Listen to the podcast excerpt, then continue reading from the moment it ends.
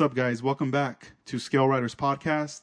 This is 65 Lokes, and this is episode 113, celebrating two years of podcasting. And here with my guest, Armando Flores. How you doing, Edgar? Pretty good, man. Thank How are you, you? for having me here again. Nice, we did it. Here we go. We did it. Cheers. to that. Cheers with an 805. Nice. So Armando, last time we had you on the show, this was in back in November, episode 99. Now we're in the month of March. There's a lot has happened, shows, new projects, and before we get into all of this, I want to know how was Japan? Oh my God, Edgar was, you know, every time I go to Japan, it's always a new experience.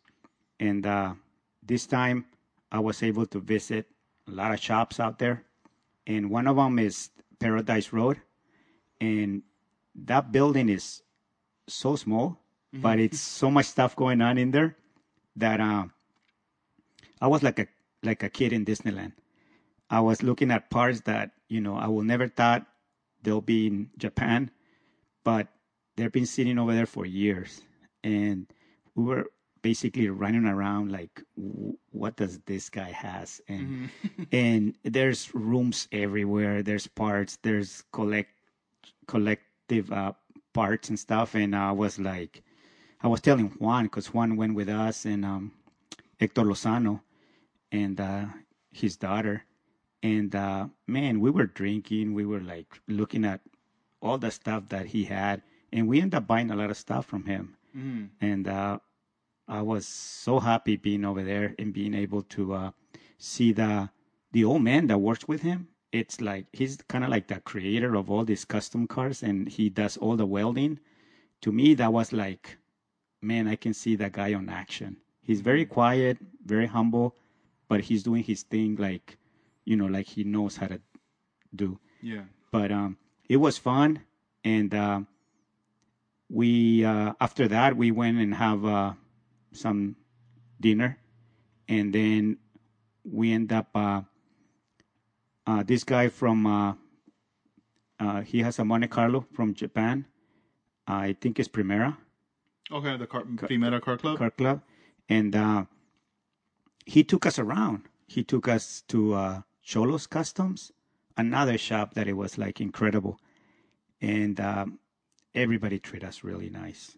Like really welcome in japan That's so cool. it was nice and and same another guy that has a shop for many many years probably the same time as paradise road and uh, he was so happy that we were there and uh, then we went to uh, this other shop uh, it's called uh, borders Mm, yeah, that's yeah. another car, another shop that they do custom cars, and they have a lot of customs in there that are under fabrication. Mm-hmm. And there was this bomb like purple with flames, and I was like blown away by all the all the stuff that this guy has in there.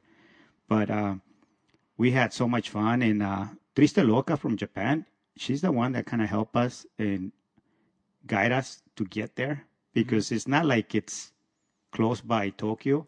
We needed to take a train and then another train and then get off and take a taxi. And then finally we got there. But thanks to Triste Loca for, you know, helping us out there and uh, take us around. So um, that was so much fun. Uh, another day was when we went to visit Baster's shop and that's with Cass. And Cass has uh, the girlfriend that it's has the boutique next to the shop. But um, at that shop, Juan and I went by ourselves, and it was it was so much fun because we took the train until basically the train dead ends, right? And then we start like thinking, how are we going to get to the shop? Yeah. We still have another like few miles to get there, and we uh, we decided to just walk. Yeah, why not? the scene was there. I mean, we were like, it didn't even feel like it was miles, yeah. but we were just talking and looking at the the view and all that stuff. Next thing you know, we were over there, and uh, he was there, and the girlfriend was there, and uh, show us around.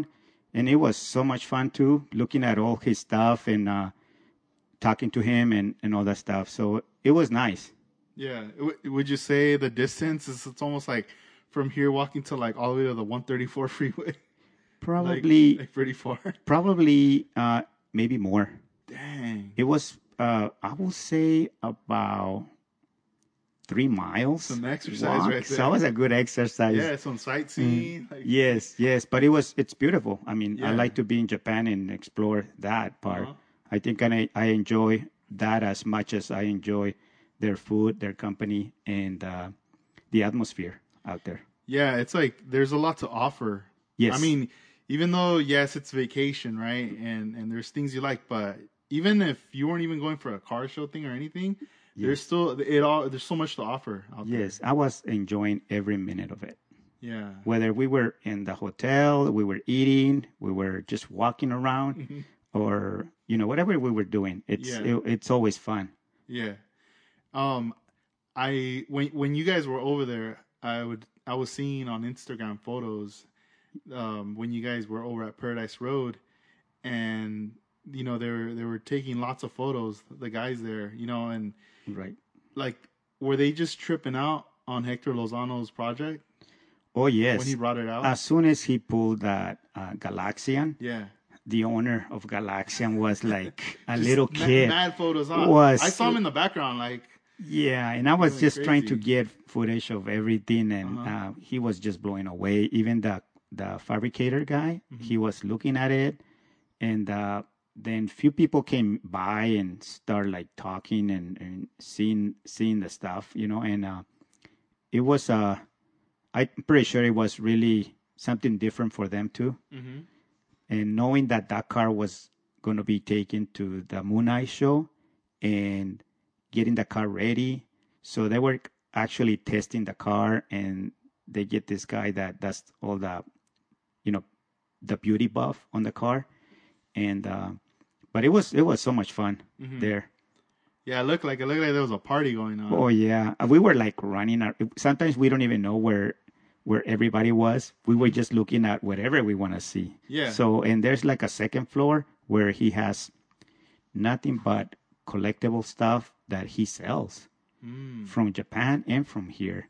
yeah. And um, there's T-shirts. There's um, lots of uh, like uh, little souvenirs and stuff. So uh, we were able to grab, you know, a lot of little things in- in there and take pictures in there too. Yeah, that's pretty smart. I mean, he he knows there's a there's a lot of car enthusiasts out there that would want things from here that probably kind of that they don't even come out here, Right. and he's just like you know he has dibs on stuff to bring out. So Yeah. that's and, great. And he's probably been digging for all these parts since the 80s. Dang, So putting in you work can right there. you can imagine how much stuff he has out there. yeah, how, what was his impression of the Paradise Road shop, the replica you did? Oh, he's been seeing the progress since I started with, you know, hmm at the very beginning with styrene, and um, he was already happy since then. Yeah, But looking at the paradise in person at the show, he was just blown away, like When- he couldn't believe it. when when you were working on it, and I know you, you know he was like seeing like progress pics and all that. Did he did he ever tell you like, do you think you're gonna get it done on time or?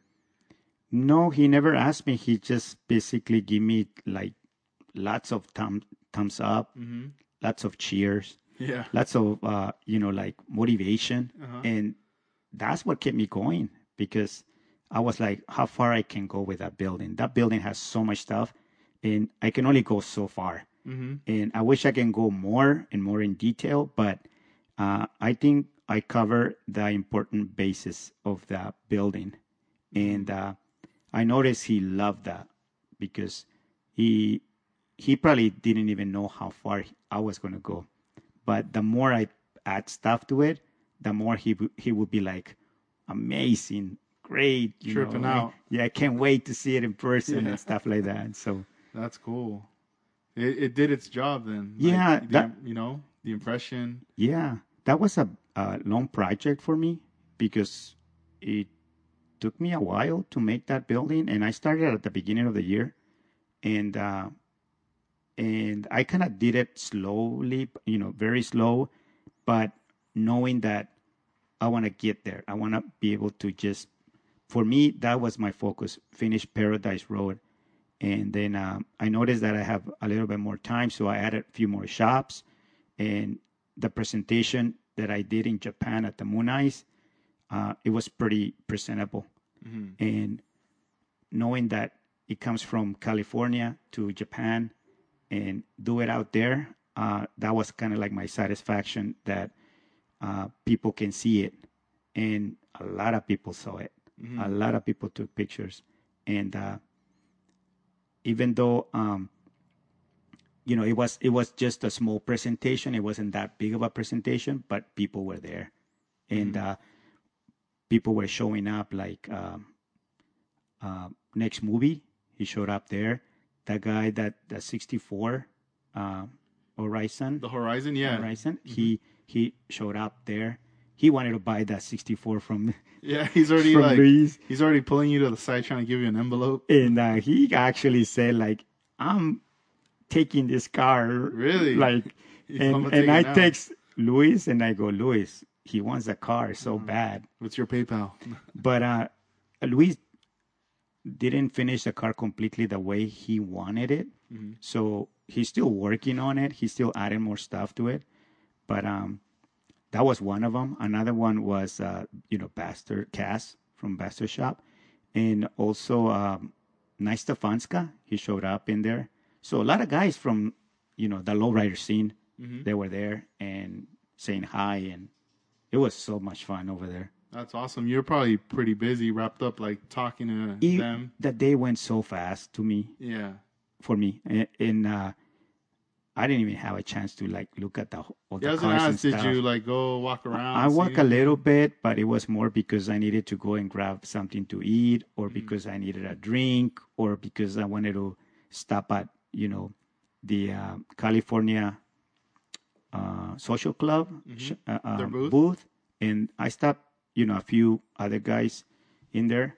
So that was the only reason why I kind of walk away from it. But uh, people were just coming, you know, Mm-hmm. and seeing the whole presentation. Yeah, man, that's nuts. Because like, I mean, a lot of these guys they follow you on Instagram, so Yes, they do. it's like to finally see it in person. Right. They must have been tripping out. Like, here it is. Yes, yes. He did it. You know. Yes, um, I mean, I was tired, but I was like um, happy about the final results Mhm. on that. Yeah. Wow, man. That's awesome. And it's like I I felt you know, you guys being out there and coming back. I know you guys were going to be very inspired, but at the same time I was thinking like, you know what? They're probably going to be tired too. Like he's probably going to take a break from building and just kind of chill for a while. And I mean, I I know you did. You did kick it for a while, you know, you were hanging out with your family, just getting things ready, but then it just seemed like like that spark just started again. Like, Yes, you know, you, you started working on projects and then you were like, hey, check it out. And one of the ones that stood out to me a lot um, at first was when you started talking about Jose's um, dreams, because I I had uh, that lowrider issue. What is it like? The what anniversary is it? it's like uh, 25th anniversary. Okay, I- it's a purple cover. Yeah, and the one that I had, like the cover's like ripped, you know, so it's all loose. Right. But the rest of the issue was like really nice, still mint, even the poster layout. And I remember having a conversation with Alvin about that and with you, and then you guys got into it in the conversation. Um, yeah, to show the so this is Jose's dreams right here. It's a 64 Impala. And um and this is a car that you saw back in the day in person. in person. And you know just seeing like the paint job right? Uh, in my head i'm like i don't know where to start. But i know with you you, you already have an like an idea of where to go what to do. But i but i remember um you telling us that you wanted to do this. And i was just thinking like man when when is he gonna do it? And i just to me i was like man that thing looks complicated so the issue that i had alvin told me hey um like I've been looking for this issue. I can't find it. So I told him, dude, I'll give you my copy because it, seems to have some kind of sentimental value for you. Because he said he, he had met him. Yes, Uh, he used to work for him. through his uh, father. It was like a friend. No, I think of his. his father used to work for Jose Arredondo in uh, in Bakersfield. Yeah, so I was like, dude, like I'll give you that issue. So then, not only that car, but the other one we'll get into later is gonna be the Boogie Nights Part Two. Yes, So I was like, dang, he's gonna take on two, and at the same time you're doing a '65 Impala, rival '65. So it's like, um, I was like just tripping out how it, it's just like constantly nonstop, like like the the the dedication's there. It's in your blood. it's like an addiction. Yeah, it's it's nuts. Yes. So um, for this car here, let, let's start off with uh, Jose's Dreams. Um, back in the day, you saw this car in person. What kind of an impact did that have on you when you saw it?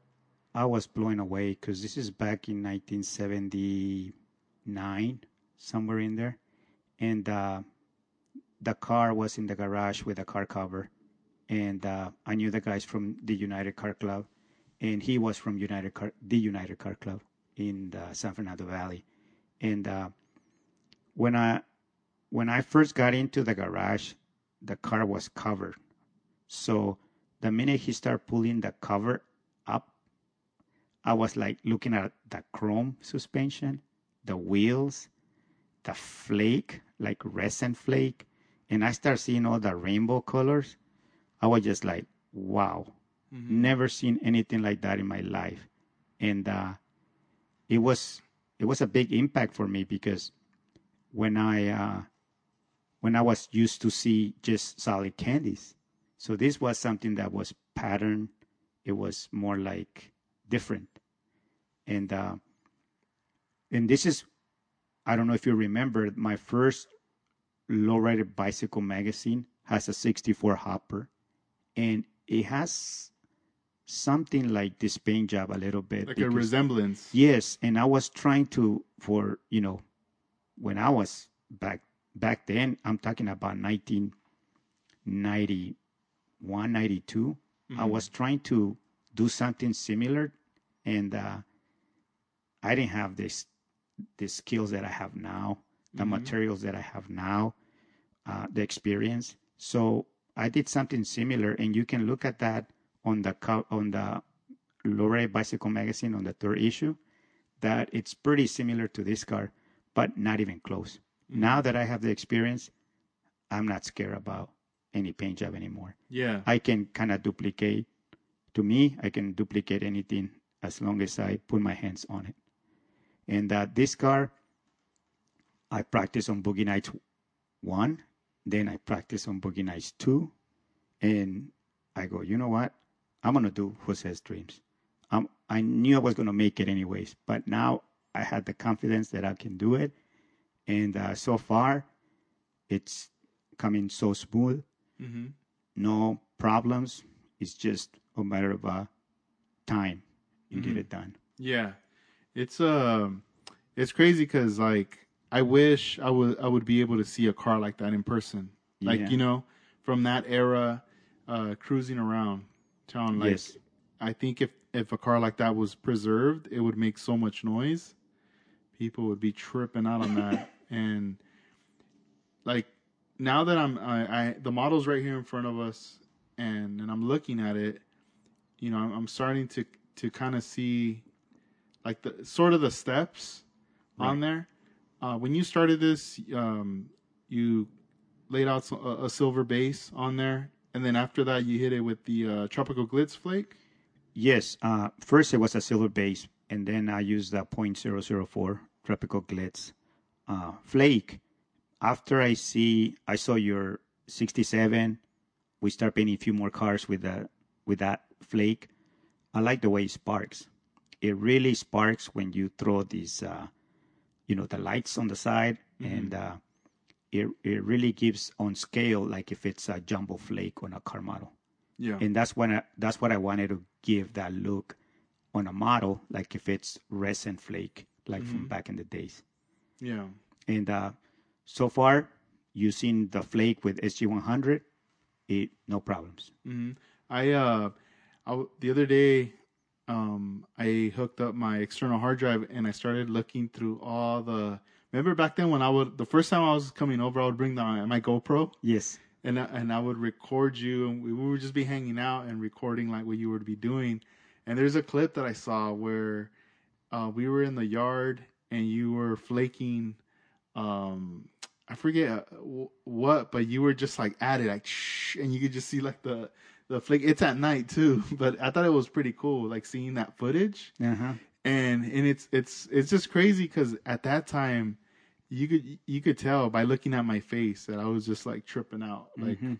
just just observing what was going on, and and it's just I don't know I trip out on that like when I see that footage from now from then and then comparing to like now from you know hanging out with you and then going to all these shows and meeting a lot of people through you and through other friends you know it's um it's kind of crazy like seeing all this stuff but um just seeing like like that happen with the flake and every time i see like your cars and like that that visuals and it's like in my head like i could already i could already visualize yourself uh spraying that car with the flake Yes, on uh, and I did the belly. I did the um, the firewall, the wheel wells inside the trunk. It's already uh, like uh, molded, mm-hmm.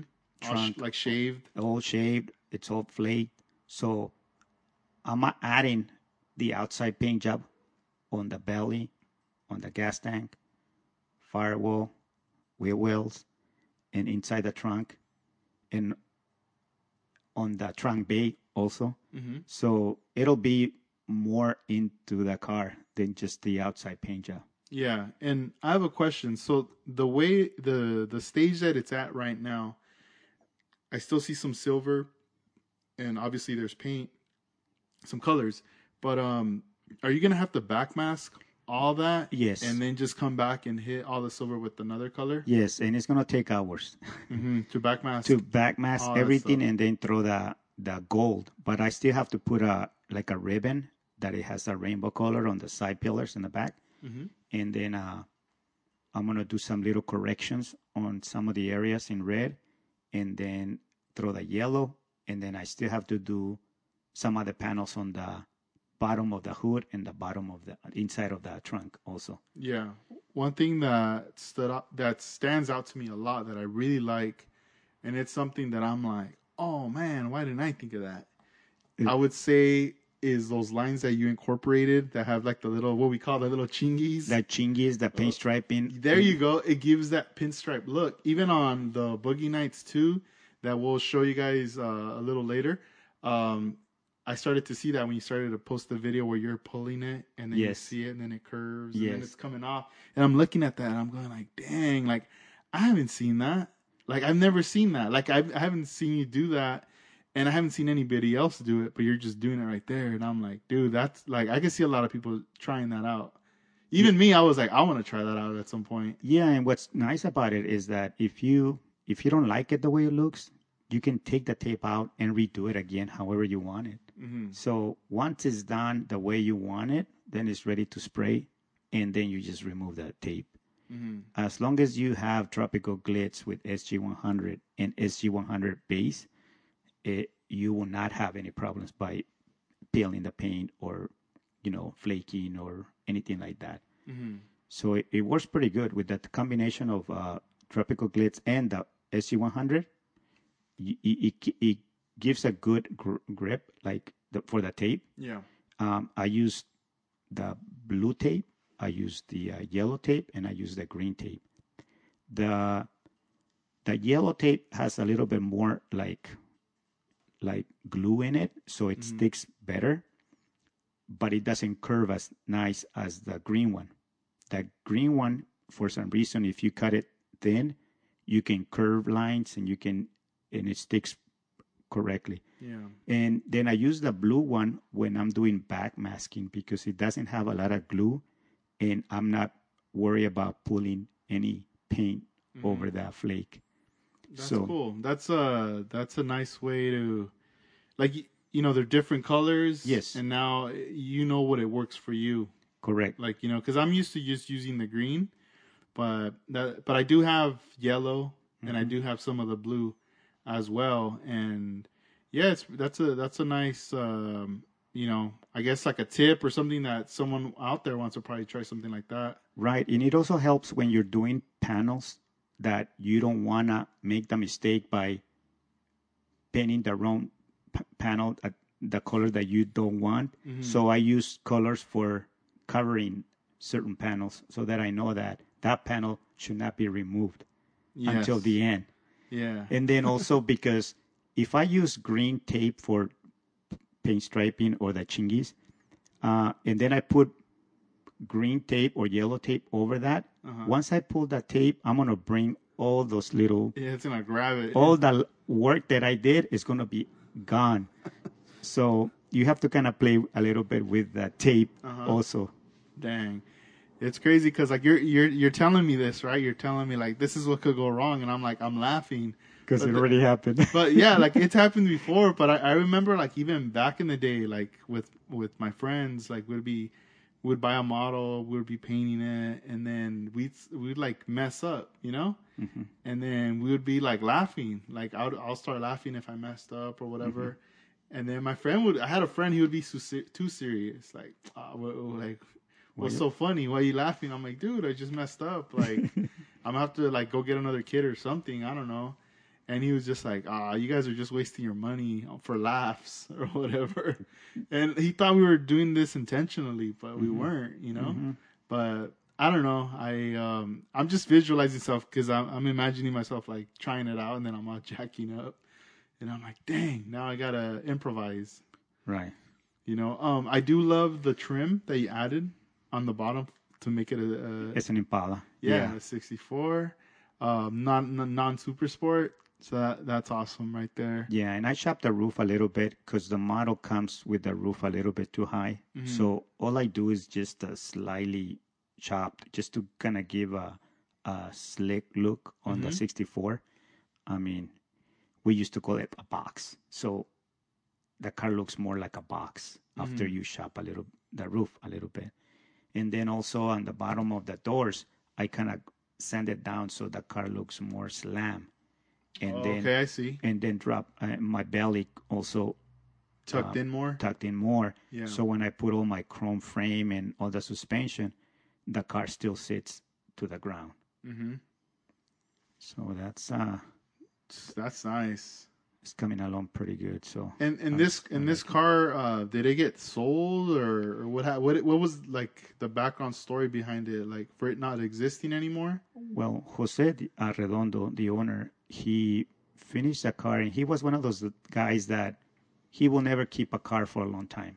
So he posted on the on the magazine that the car was for for sale. So I think it only went to two or three shows. One of them, one of them was uh, up north. But when the he sold the car, uh, the story is that they were they tra- trailer the car, and he flipped the trailer, and the car was totally destroyed.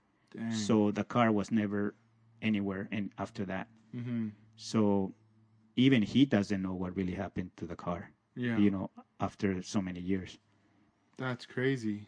So all this time, I've been like, I want to bring this car alive in a three dimensional, you know, with the with the models, you can almost see the whole car Yeah, I, done. I think uh, what would be pretty awesome too later is uh, when you bring this out to a show. Um, you know how there's like these like kind of not a frame, but like these like plastic displays where you could even just slip in the poster yes. and you could have that poster like displayed behind it in the car. Oh, People yes. trip out seeing that right there. Yes, it would be nice and have a little story about the car Yeah. and stuff like that. Yes. Dang, that's cool. The good thing is you got the the poster Mm-hmm. right there. Was it hard finding more photos of that car? Well, after you know many years talking with people, I was able to get some more personal pictures from friends, and they're in my collection for pictures, and I can see the car in different places where they took the pictures Yeah. when when it was in the United Car Club. Wow, that's awesome. Nah, it's it's coming together, and you're doing it fast. I mean, I'm just like I'm tripping out. Like I'm like, what the heck? Like I'll get a text message, and there's like a new update on it, Yeah, And I'm like, dang, he's putting in that work. And you and you've been staying up late, right? On the weekends, some late nights. Mm, not that late, but you can say 11, 12 midnight. Hmm. Four just in the morning? It's, it, it- it's more like the tape, the taping, Mm-hmm. Taking the time. masking because spraying it is it only it's only like 10 minutes and then you, I have to take everything out. it's like fun is over. Yeah. So so like when you're pouring the paint in the cup, you just pour like a small little amount, right? Yes. you're only hitting. I can see like you know like certain colors in certain areas. Yes, and I have to like, um, like if I'm gonna start with the blue, because it's like a rainbow color. So when I start with the blue, I try to get the blue areas ready, and then I have to clean my airbrush, and then I go to the green one Mm. and clean my airbrush again, Yeah. and then go to the yellow one and clean my airbrush You, again. you know what? I, oh, right now that you're saying that, what you probably need to get, what I would recommend is uh, like you know the company like FBS, Yes. they make the tapes. Well, they have a a pump sprayer, and I use one of those too for for my um, like LPH 80 and the LPH 400. Mm-hmm. But with this bottle, you fill it up with lacquer thinner. You ha- you have a handle, and then you have like the pump spray, Mm-hmm. and like the tip of it fits in the cup. Where like you just turn it on, you know the paint's coming out or whatever, Mm-hmm. and you just pump it once, and it's just gonna like, it's just gonna spray everything. Like it brings everything down. Like you know on the cup on the walls, like Yes. it's all full of that paint. It, it brings all that stuff off. Like I would say like two pumps and it's clean, Yeah. and then throw in the next color. Yeah, what I do is I use the uh, just a plastic bottle with uh, with a With the lacquer thinner? with a thinner, Yeah. and then um, I have the you know the retainer for when you're cleaning your airbrush, Mm-hmm. Like water. and I just I just pour it in there and spray it until it cleans up, and then I just use a Q-tip and be ready for the next color. yeah. So because I'm painting over here in the garage, Mm. and at night I'm not gonna be painting outside. So I have my car behind me, Mm-hmm. and I don't want my car to be oversprayed. Yeah. So I try to use very small amount of paint, Mm-hmm.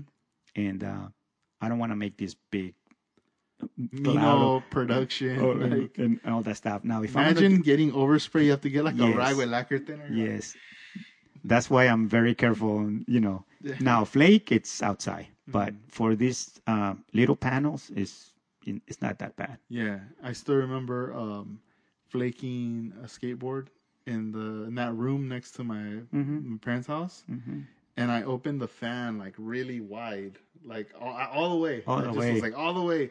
And instead of like spraying and tapering it, Mm-hmm. like adjusting it so you start to close it up a little bit, I had it big, big fan, and the PSI like really high. Like I didn't even mm-hmm. pay attention to the PSI. I was just like, all right, I'm straight. And then I'm over here and I angle it down, and like the fan, obviously, it's like that way, and then it's gonna hit me. So mm-hmm. I go, and as soon as I start spraying, the bottom part, it just got all over my pants and all my shoes. and then I was like, dang. Like once I was done, I was like, man, it's all over my shoes. So I got a broom and I started just brooming off the flakes from my shoes. And a lot of it came off, but it was done. It was like dried on there. Yeah, flake was everywhere, Yeah. Especially the micro flake. I was like, it's it's done. I was like, oh, it's all good. 0.04. That's the size of like a hair Yeah. on a diameter. I was like, that's it right there. But yes. The um the next project we want to show is gonna be the Boogie Nights Boogie Nights. Part yeah. Two. Here, I'll help Yeah. you. Let me uh, I'll get this here very carefully. All right, don't want to drop it. Okay, don't jinx it. All right, here we go. You want me to pass you this one? Want to put that on that side over there? Nice. So, uh, this model car here, this is um, Boogie Nights Part Two. Uh, part One. What year was? Would you say Part One was made? Oh my goodness, it was five years ago because uh, I took the car to um, Classic Legends. hmm Was that the first time it premiered Mm, that you that, busted it out with? no, that was just the body, Okay. and it had the wheels, kind of like the way it is Mhm. this one, but with clear. Okay. And that's when I uh, told Jerry's, Jerry's, if you put hydraulics on this car, hmm that car is yours. Dang. Yeah, because I was gonna mention he is like the owner of that car. Right, and uh, he was like, I thought he was he didn't listen, but then later on he goes like, "Are you sure what you just said?" I go, "Yeah. If you put hydraulics, that car is yours." Dang. And right away he put the hydraulics, and uh, it became one of those you know iconic cars that you know it's one of a kind. So now I'm you know I was like, man, I want to do Boogie Nights too Mm-hmm. and I tweak it a little bit. I kind of change few few uh, panels, but it still kind of looks like the Boogie Nights one, Mm-hmm.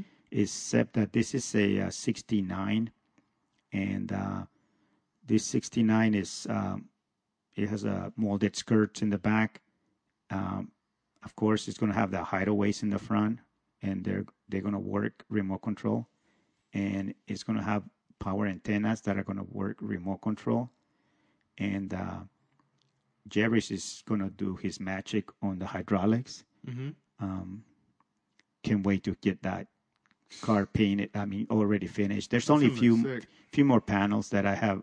I want to come up with a new idea, Mhm. and then uh, shoot the clear, and then uh, send it to Netherlands. And Mhm. after Netherlands, um, can't wait to see it back. It's almost like you're it's like you're sending it out to a shop. Yeah, like- overseas, you know. I, you know, getting ready and all that stuff. So That's dope. I I do love the molded skirts.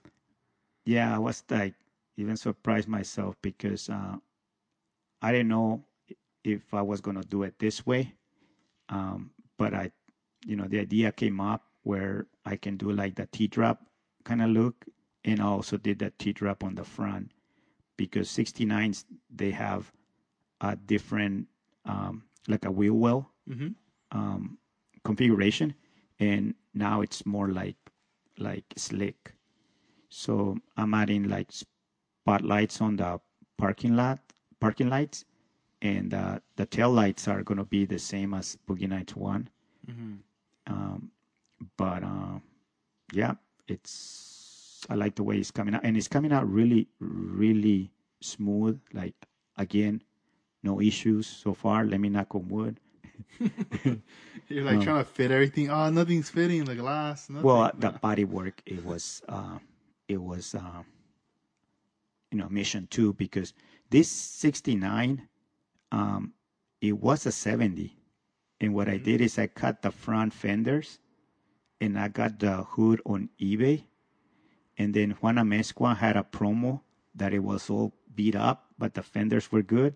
Mm-hmm. So he says, Armando, you you can have these fenders. So I strip them and I put them on this car to make it into a 69.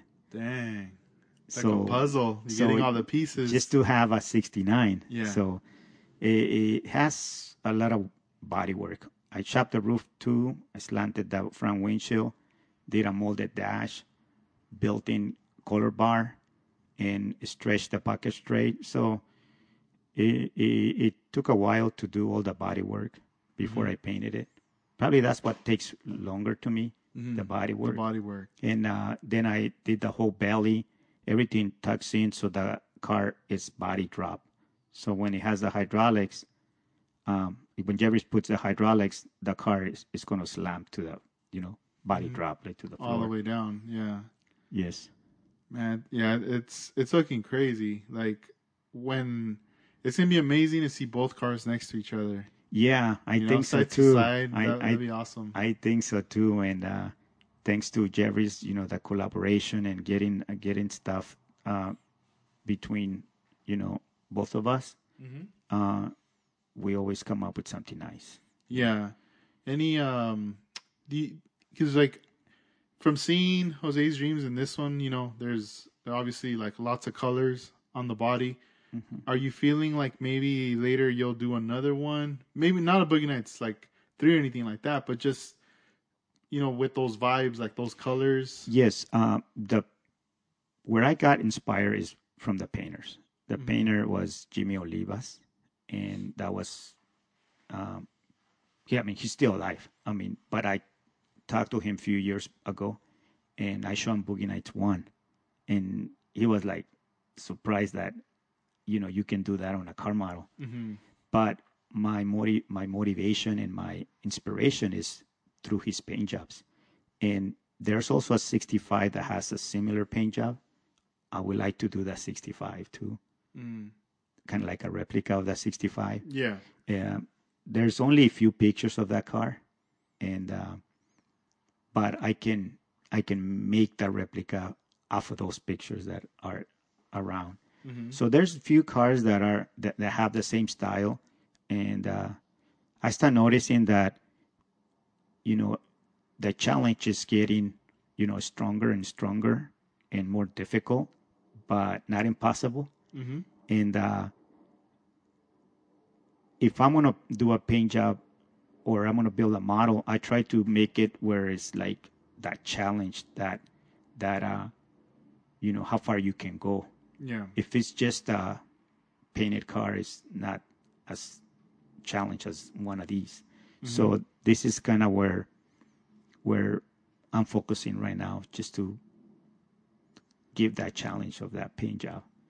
Yeah. It, it's almost like all the years of things you've done is preparing you, prepared you for this, Yes. and and still moving forward. You know, Jose's dreams and and then the plans that you got for the future builds. Correct.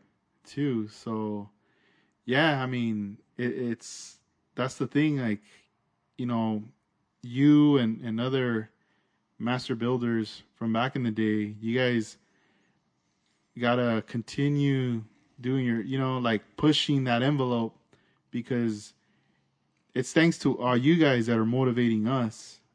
You know, that have been doing this for you know, let's say five years, two years, three years, or even this year, you know, people that are just jumping on now, you know, like where we need to be still inspired, you know, and seeing all this stuff, it definitely is an eye opener and it makes us want to try it and, and just be like, wow, you, you know, that impression, like you, you can do that with the model car. Right. And uh, I do it for to inspire other people, right? But uh, also, people inspire me. Mm-hmm. Uh, when I see Pancho's paint job, I'm going like, whoa. Um, when I see a few guys that are, you know, really good at on, on doing the paint jobs, there's always this little panel or this color or something that they use, and I'm going, wow, this is nice. Yeah. So I I get inspired by Uh-huh. those guys. So I'm pretty sure I can inspire other people, and uh, I just don't want the hobby to die. Yeah. I want to bring new generations, Mm-hmm. um, new ideas, tell people that, you know, you can go this far when you're doing a car model. And uh, when I see the final results, is when my goal was finished, was done. Mm-hmm. And there's always new stuff. There's always um, technologies advancing, and I'm like, what's next? So as soon as I, I find out about a new technique, I try to implement that into a car model. Mm-hmm. Yeah, because I mean, things are evolving. Like Yes. already talking about the the antennas to be remote control. Mhm. Like I can't wait to see that. You know, um, I'm sure like for you visually, you already see it. You you could you already know the mechanism of how this is gonna go down. With me, I wouldn't even know where to begin. You know, mm-hmm. I'd be like, like it would it would take me years to finally like start to visualize that. But then once you present that and I see it, then that's when the questions start to Yes. come out. Like yes. like you know, not only like where'd you buy that, but it's more like how'd you even put it together? What's controlling it? What's mm-hmm. powering it? Right. All those things start to emerge and you always need a i think like in any community and anything that you do whether it's this or even sports there's always going to be someone out there people that are like just pushing that envelope doing stuff and then everybody else is like we want to know like you know Yes. Even those hoppers from uh, so many ways. mm-hmm. um, I see their progress of from the beginning when they were, you know, busting out, and now I see like ridiculous suspension, and, Yeah, and now it's so nice. a video you took when we were at NNL, Right. um, that George brought that. It was a '63 convertible. Yeah, the red one. and he set it up right in front of the Paradise Road, and you guys were about to start filming. Um, you know, just seeing that car and him just lifting it side to side, and then he starts hopping and all this mm-hmm. stuff. In my mind, I started to feel like, man, this is like, like a modern day, like where it's at right now. right. You know, this is where where hopping has gone to. Mm-hmm. You know, and there's people that did the hopping back then that stepped away from car modeling. Now they're coming in and now they're starting to see like, wait a minute, that's a different setup than the setup that I did back in the day. Oh yeah, And they're like, where do you get the the A arms? What do you, what, what, you know? It, it, it's crazy. It starts to to like shock all these people, and then it also brings excitement. Like, right. I want to try that out now. Yeah, I see their pictures, and now I see like brass parts for the suspension. Mm-hmm. So I can imagine what they're gonna do. Because Yeah. when I used to do my hoppers, I was doing also all the mechanism through my experience of the machine shop. So it was easy for me to machine anything and then make it work. But for them, they're just basically building everything from scratch build too. And when when I see how the car is moving, it looks so realistic Yeah. and uh, and they're getting better. They're getting better in the paint jobs. They're getting better in interiors, and uh, now with the new wheels, I mean, Yeah, I there is definitely evolving. Uh, That's the cool thing is uh I I kind of feel like from that time when you guys did the Whittier Boulevard, obviously I because I was coming into it new and this was like my first time first show being there. Um I kind of feel like everybody who was in that room is who's like kind of building right now still. yes, And I mean, for sure, there was a lot of you guys were doing it back then, you know, in 2000s and going forward. But I kind of feel like a lot of the people that were there were impacted, that they're still remembering, and and they're still in that zone where where they're building, they're doing something. But I still remember seeing some of the guys from so many ways there, but not knowing them yet not meeting them yet. Just just seeing them, and even remember they even had some cars in the competition table lo- locked up. yes, And I saw some of the cables, and I was thinking like, oh, they're probably gonna hop later. Like someone is, you know, yes, who owns these cars. yes, And then um, little by little, they started coming out to the show, like other shows after that. And then that's when they started busting out, and I was like, oh damn, like it's not just one guy; it's like all of them right, that are in that club. And then and then it's crazy from that time to now just seeing the evolution of it. Yes, oh, from them like and then the paint jobs too like just everything is like switching up yes, and uh, they're very humble. mm-hmm. And since day one, I remember they brought the the big speakers, start playing the music loud, and they just started having fun, just being in there. And I was like, thumbs up, man, because that's like that's what's all about. yeah Having fun, enjoy, and uh, having have a good time mm-hmm. there. Well even like their event that they had that Oh, yeah. that one year i mean the, the first time it hasn't even been a year yet Yeah. but i know that when they said they're gonna have their show and then all of a sudden like it came up and boom like everyone was there Yes, It was a big turnout for that for that show. I was And like there was tripping out. food there, and it was it was very nice. Yeah, I could only imagine like when they later, you know, when they announce the now like a one year anniversary, the second show they're gonna do, like how that turnout's gonna be. I'm sure a lot of people are gonna plan out to make it to that. Yes. you know that's that's crazy it's like um like just just seeing all this like happening and i mean a lot of people see it too on instagram we're seeing things happen day by day like new updates Yes. new, new people doing new things you know like like this car you know you've been showing it in your stories and every time i see it i'm just like dang and i'm sure a lot of people are tripping out on it too Yes, there, I get a lot of response from not just car modelers, but also from family members, from uh, you know, in the car scene, and uh, even artists. They see it like you know, wow, you know, Yeah, even when I when uh, the last previous episode when I had Chris on Airshot, he was like, "Dude, I I like Boogie Nights." He was like digging it Because I mean, he's a painter too. So Yeah. all you guys with colors and everything, you know, it uh, it, it pops. Yeah, and, and you know, we as an artist, we always watching all the artists, and uh, you know, there's always that motivation that that wow, you learn from them, you know, or you know, there's always something that you can get from anybody, Mm-hmm. and uh, yeah, I see that's another painter that he's doing, you know, some uh, crazy paint jobs too, Yeah. and he does it for people too.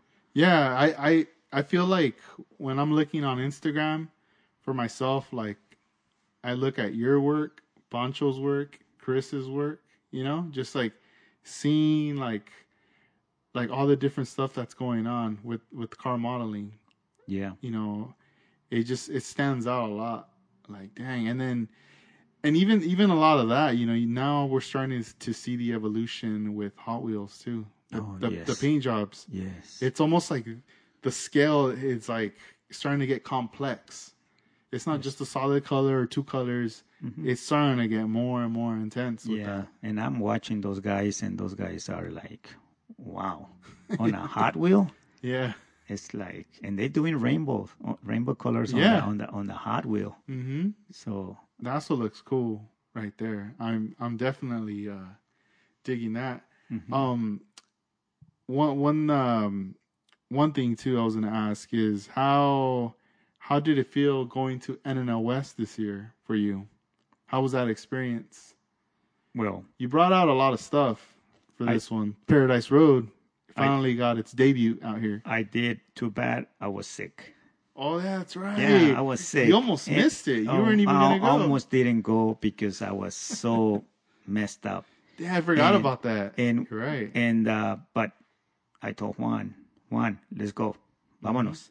So I got there and I wanted to go to the pizza at night Uh-huh. so bad. So I got there. I was probably the second one. It was only um, um, the the guy that did the uh, Uh, Alex. Alex and then Yeah. another guy right there sitting by themselves. And I go, okay, how you doing? You know, is this the table where we're gonna set up? I set it up, but uh, I couldn't even drink. I couldn't even eat. I was just asking for hot water so I can get a tea made. Yeah. I, I brought my own bags of tea, tea, and I was just like like a zombie walking everywhere. just tri- tripping out. yeah. So Dang. Uh, sorry if I didn't say hi to some people, but you Uh-huh. know, it was more like uh, I didn't, I wasn't feeling it Mhm. until the next day Yeah. when I went to uh, the NNL. In the morning, I was still kind of like down, and as soon as my niece came in and brought me a beer, I became alive. Yeah, I was like, snapped you out of it. yeah, yeah. that, it took all that stuff out. Yeah, you needed that boost right there. Yeah, Yeah, because I, I remember we were talking about, all right, because I I was driving up with Dennis, and then you and Juan were going to hit the road. But I, I felt like we were all going to kind of take off at the same time. uh-huh. And at some point, we were like, yeah, we'll meet up at New Type, and, you know, all this stuff. And I remember, like, we woke up early, and then we are like, all right, let's let's stop by the McDonald's by my house, hmm get some breakfast, and then I was like, like let me let me hit up Armando, you know. And then finally, like we we got talking and stuff, and I was tripping out that you were like, oh man, like you sounded different too. yeah, Like you were gone, and I was like, oh dang, is he even gonna go? I felt like you were just gonna like not go, like just cancel it completely, you know. And then I was like, well, today's Friday, tomorrow's the show. hmm And and I remember just thinking like, you know, like dude, I remember texting you like just rest and maybe take off at twelve instead of leaving at seven a.m. You probably need to just go to sleep and and give it some hours for your body to rest so you could take off. But you ended up hitting me up, I think like around ten, and you were like, I'm on my way. I'm on my way because I didn't want to miss the pizza night. Mhm. I think that pizza night is what's uh, what got me to go yeah.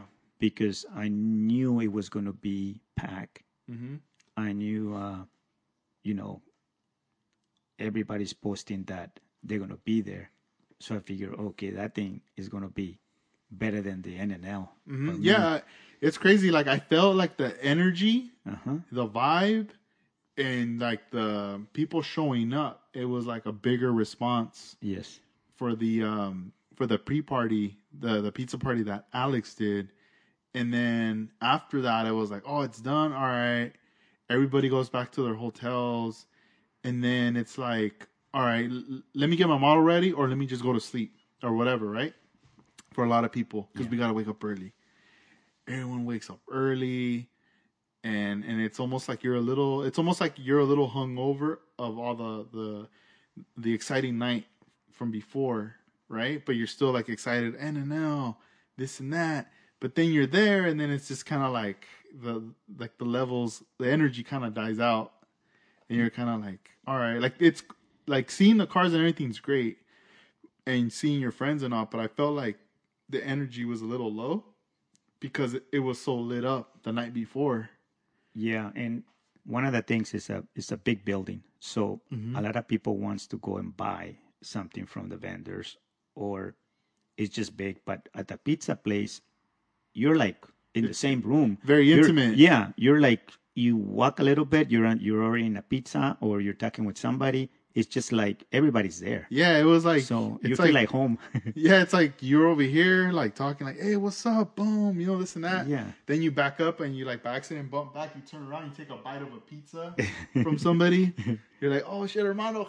You get the pizza, all right, all right, and then you start talking. and and- everybody was offering pizza, man. yeah, it was it was dope, dude. yeah. The thing was crazy. I didn't even eat no pizza. I didn't even drink anything Mm-hmm. because I was so like excited and talking with people and recording stuff and walking out to get stuff and come back in and out, in and out. Mm-hmm. That I mean, yeah, like people were like, "Oh, get some whatever." Dude, I had no time to even think about any of that. I was just like recording and then saying what's up. And once it was all done, I was just like, like, oh damn, what just happened? You know? Yeah, yeah. You came in late a little bit, like Mhm. it was like like 20 minutes. Nah, it was probably like 35, 40 minutes late late. Uh-huh. because uh, we, we were in the in the room chilling, getting our stuff ready, and then we are like, all right, let's take off. And then we look at the thing and we're like, oh wow, we still got to drive. That's what made the the thing. We still had like a like a thirty five like a thirty minute drive or so. So If it wasn't for the distance, we would have we would have been there a lot earlier, you know. But uh, we kind of underestimated the time right there. yeah, and um, you know, I came in early and I set up the Paradise Road there, and um, I'm glad that I brought Paradise Road there because I I think it looked really nice right in the middle and have all the cars, you know, on each side. Yeah. So they kind of look nice because they were all in one place. Mm-hmm. Like when you go to the NNL, the All cars are like all out. like. There's you know, some tables that were tables. that were like empty. Uh-huh. You know, I I think like that pizza thing definitely added so much for that weekend, Yes. or for especially for those people that traveled, Mhm. because you got to think there's they can be spending two, three, maybe five hundred bucks. Let's say a trip with hotel, maybe renting a car, or it could be more, right? Gas, all this stuff. it's an expense, right? Mhm.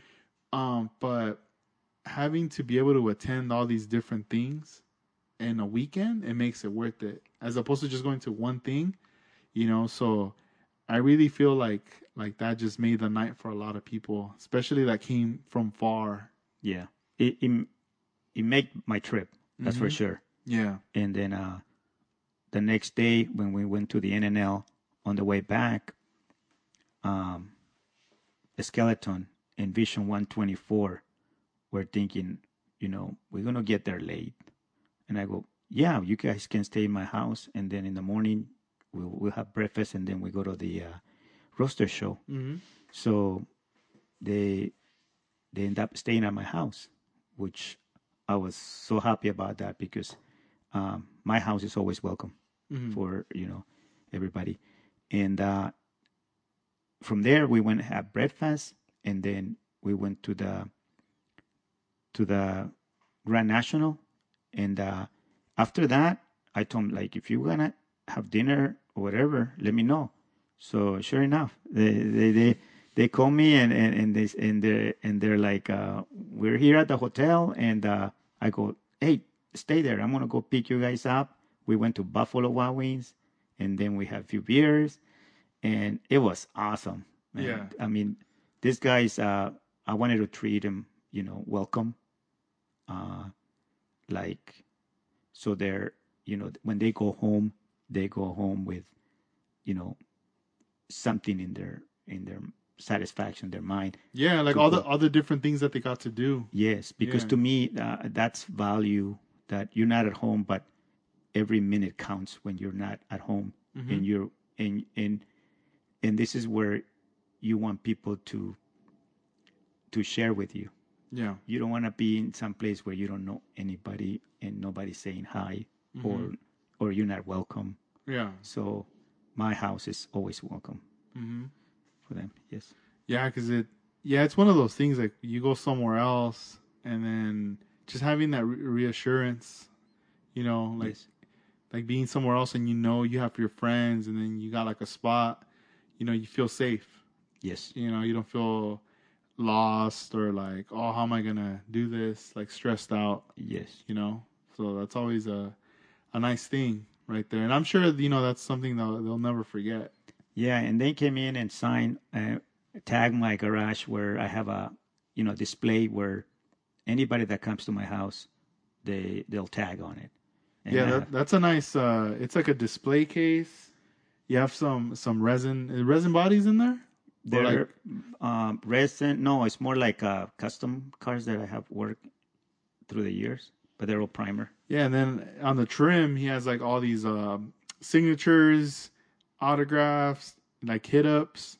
From like all the like different people, car modelers that come out here. Yeah, I can give you a list of few that I can read from here. And one is Dream On, Joe Ray. There's uh, Vis- George Vision 124, True Scale, Jeffries, Skeleton, uh, Willie from Down to Scale, uh, Gary Seeds, Juan, Got bastards right there. Bastards from Japan, Hector Lozano, uh, Travis. My goodness, there's so many in there. Uh, oh, I even have scale writers in Yeah. there too. Who's So- that? Who's that? But uh, yeah, it's that's cool. Nah, that's a cool thing right there that you have all those things. I, I also like that other that model car show poster. They have all autographed. yeah. That was in uh, Arizona. Mm-hmm. That was like many years ago. What? Uh, that was uh, what year was It's just it? it's cool to see all those signatures, like all those signatures all. Yeah, the majority are from uh, down to scale and uh, uh, masterpieces. Yeah, that's cool, man. Um, one model that you brought out at NNL Yeah. is uh, the '65 Impala, the rival, Yeah, um, rival '65. Let's show that one. Rebel 65. Let me put it in. Let me. I will move this one out of the way, and we are going to be bringing rival '65. Dun, dun, dun, dun. For uh, you guys listening out there, uh, obviously we're recording video as well, so make sure you check on YouTube so you can see these model cars. I'm gonna pass you Boogie Nights. Do not. Do not two. drop it. Yeah, don't don't drop it. Don't jinx it. Um, I really there's a lot of things I like about this car. Um, one of them being the way you have the plaque in the back. Mm-hmm. Yeah. Um, it's hanging, which looks really nice. The the tail lights, something different on the tail lights as well. Um, 65s usually have the three uh, tail lights in the back, Mm-hmm. but it looks like they were shaved off, and you did like a whole new You- set up in the back. I unite the three lights, the t- the three tail lights, and this was because um, there's a photographer from San Diego of Flores, because his last name is Flores, Mm-hmm. and uh, he edited this picture of a 65, and he basically combined all the three lights together, and I thought that was a good idea, Mm-hmm. and I go, man, I want to do that on a 65. I want to see how it looks in a in a car model. Yeah, So I end up doing it that way. yeah, it looks cool. I like the colors too. The like the panels. Yes, I want to do something different where, you know, everybody does, you know, kind of like the fingerprint or, or, you know, I try to stay more like the, I will say like the 80s look. and uh, and I wanted to use the candy purple. Mm. Uh, Tropical Glitz send us remember send us some paint A package, yeah. a package and uh, and uh, some of the paint is from from him and some of the flake tropical glitz it's uh this flake here that he sent it's really really bright uh, this is called uh, The galactic? galactic silver man this thing is like when you spray it Mm-hmm. it's really bright and it pops makes your candies pop really I even nice. wrote one on one mix. One on right there. That's Yes. cool. So he he sent us, uh, you know, And he already sells them like this, right? Too, yes, like set up. yes, yes, and um, so he sent us he sent us uh, um some paint, and uh, I ended up using it on this car. So shout out to Tropical Glitz because Yeah, uh, shout out, this Manny. Is, this Thank is uh this is I think um this is the paint that I'm gonna use now. I've been Mm-hmm. using it on Boogie Nights, and I've been using it on uh, Jose's Dreams. Yeah, So can't go wrong with that. yeah, because like you, you, it's important to have a, a nice foundation. Yeah, Yeah, a- nice base. And, and and the delivery is so fast. You Mm-hmm. tell them I uh, like you know when I needed more flake, I ordered another jar of flake, and it came back like in three days. It was already at my door. So you don't need to Quick turnaround. drive any anywhere. You can just Mm-hmm. order it, and uh, next thing you know, it's in your house. So That's uh, cool. that's a fast delivery too.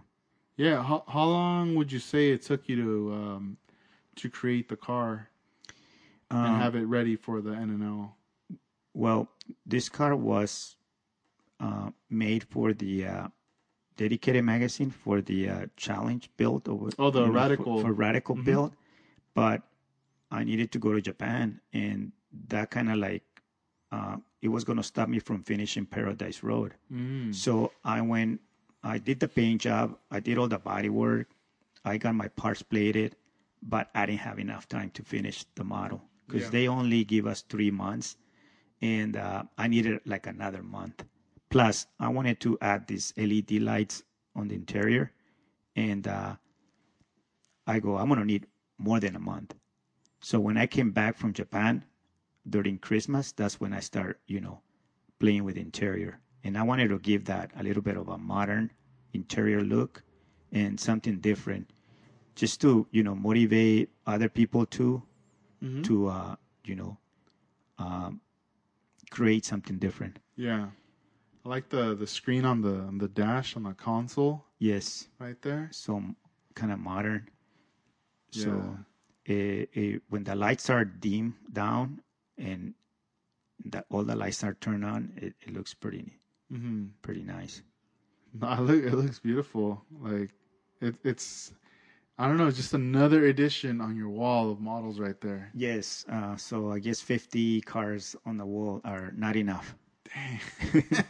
and it just keeps growing, and there's more. It's not gonna, not gonna stop. Yeah, it keeps growing and growing. So I know uh, once I finish Boogie Nights 2 and uh, Jose's Dreams, Yeah. um, how there's other more. how does it feel now? Like when you think about it, look, you have model cars, you have paint, your airbrush, you have your tape, all these materials, and you're still looking for new, and you find new. Like, like wh- there's really nothing holding you back. No, everything is here. You know? So, um, you know, I wanted to have everything here. Mhm. That way, there's no excuses. yeah, There's no like, oh, I need this. Yeah. I gotta stop. No, I want to have everything here. Yeah. And if I'm running out of uh, thinner or tape, uh, I just go and buy it, and I know I have my next bottle ready, yeah, just to have everything in here. yeah. That's dope. Yeah, because it's always best when you have everything. You have your glues, you know, I have styrene. the I like- have the whole hobby store here. Yeah, you got to. I I I, uh, I like that. I And like, if and if I think about something that I need, I just go and buy it and, and you know get it and uh, have it here. Even Mm-hmm. Yeah. if I'm not going to use it right away, but I want to have it here. Mhm. it's just it's crazy. Like now, it's it's so accessible, Yes. and back then it was like hard to get the information and hard to get the stuff. Yes. You know, and it's come a long way. Yes, it's uh, no excuses anymore. Yeah, nah, uh, uh and I think it's great, especially for someone jumping into it. You know, now Mm-hmm. like trying to get into it. Um, I mean, if you really want to learn how to, um, you know, get creative with your paint jobs and take your models to the next level, you can do it. But you also got to be willing to like spend the money as well. Like it, it can be a, a little expensive at a time at time, but definitely like if you're gonna buy an airbrush, like just you, you- go all out. Like be in it for the long haul. Like get a nice Iwata airbrush. hmm You know, um, I, compressor can be Iwata or really any other brand. You know, but I um I always like to go with the brands that are very dependable because when you have good equipment and and then you start to learn and when you link up with somebody that knows and they're they're giving you knowledge and you start doing it i almost feels like there's less chance of error you know like i mean it's going to be up to you but you'll figure it out but at least you don't have to blame it on your equipment Right. and be like oh it's because you don't even know what it is you know it could be the airbrush or something but when you have good equipment Yeah. One of the, I think the most important on a car model is the paint job. And uh, if you just focus on a paint job and the wheels, the rest of it is all scratch built. You can you can almost do any everything else from scratch. But the paint job and the wheels, it's what to me is like what it talks to you. Like this is this is uh and, and of course there's different levels of car model building, but if you focus on the paint job and you are able to manage the paint job with the right equipment, then uh, the wheels are next. And there's wheels out there you can fabricate, you can create, you can mix with, you know, whatever you can find with another model. But there's always ways to have that paint job and those wheels on that car and then the rest of it is pretty much uh, that's where your artistic mind comes in and if you want to be more creative if you want to be more open uh, you can do so much. Want to open doors open trunk or undercarriage or put hydraulics or put lights that's extra. But the, the model itself the paint job is kind of what i see that if it's there that's already a plus. Yeah, it's kind of you could compare it like to like someone that dre- like dressing yourself, mm-hmm. right?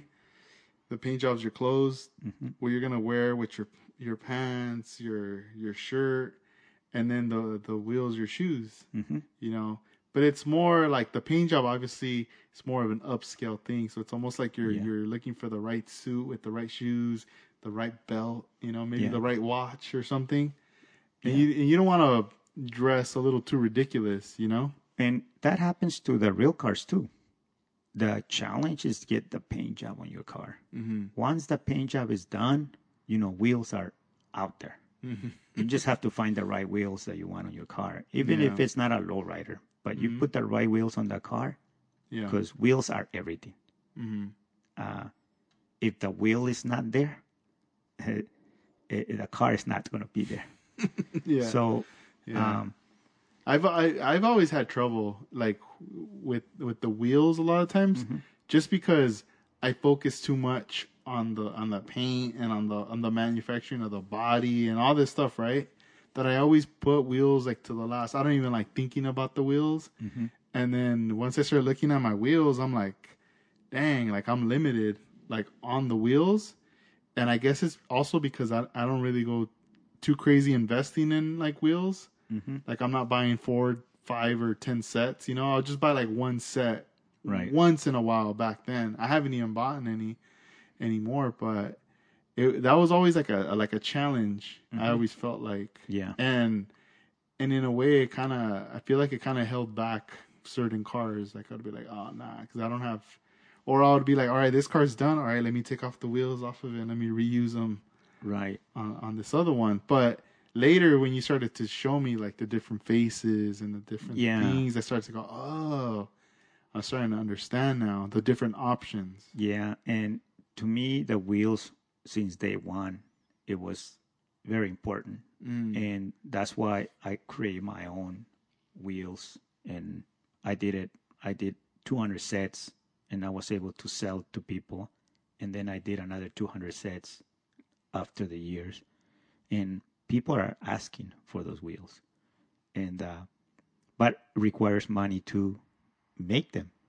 So I just trying to find out when will be the right time to make another 200 sets Yeah. so people can have those wheels mm-hmm. because to me the wheels are very important it's what makes you know the car Yeah. if uh, if it's not sitting with the proper wheels uh, you know the car is not really there Yeah, and you're and you're right. It takes time. Like you don't want to just rush something because obviously, yes, it's an expense that you have to invest in, but it's also your time and then your presentation is when these are produced, the packaging, like how are you going to present these to uh to make them available for people to buy and be like, "Man, Yeah. these are legit. Look, look at the packaging and everything." yeah and what's helping is that i have this this uh, jewelry lathe that i can machine pretty much any part i want now Yeah. and do it over here in the garage.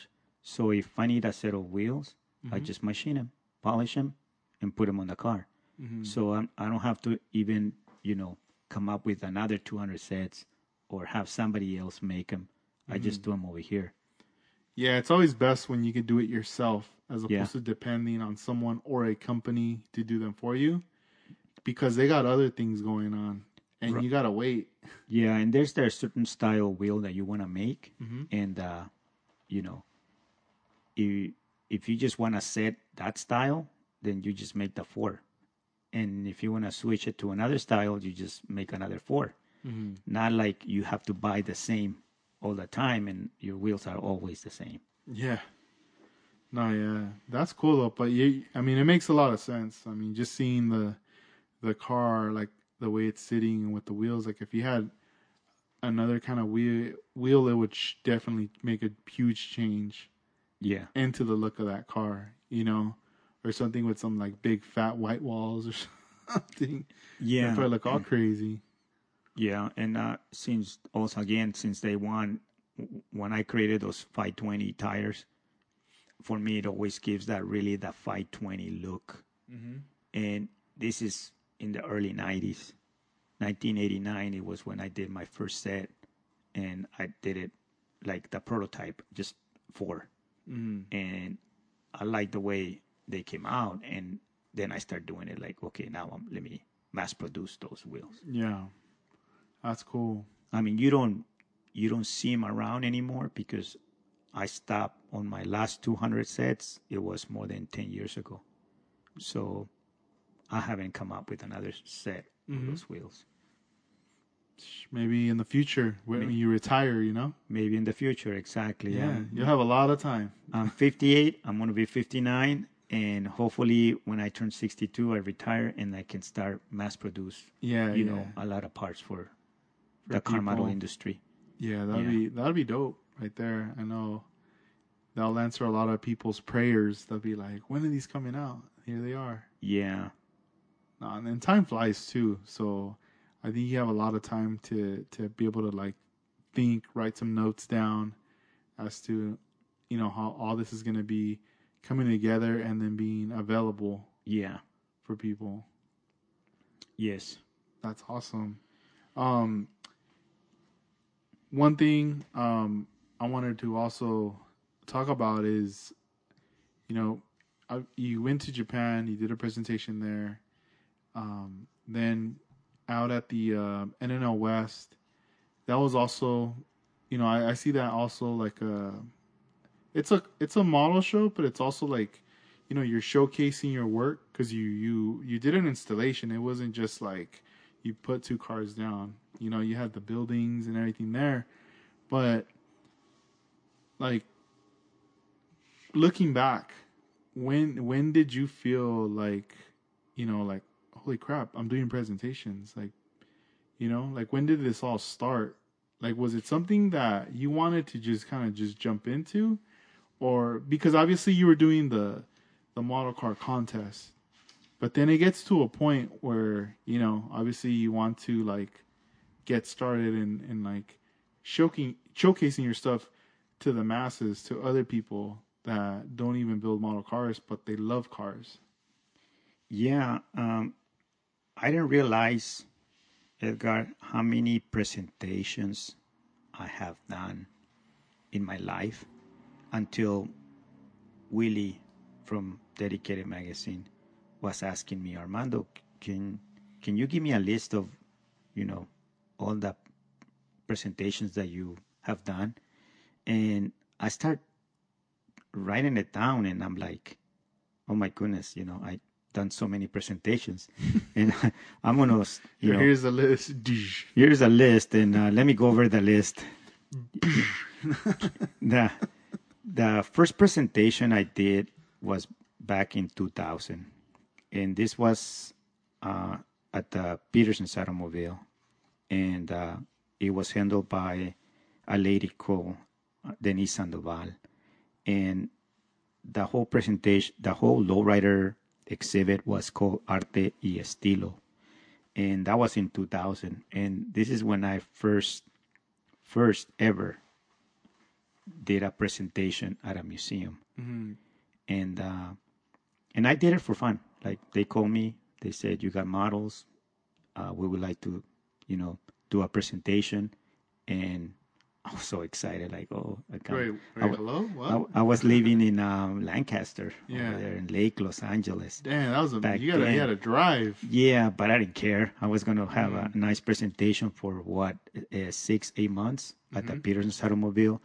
They give me a certificate. They give me a value of a car's Like the And, uh, insurance. the insurance 2000 3000 you know for car for car model Mm-hmm. something happens uh they're insured Damn, and, that's uh, cool. So i did a presentation there and then after that it was just like you know like when is the next exhibit? And uh david devaca from san diego uh, had another presentation at the san diego automobile museum. And he was armando we would like to put some of your models.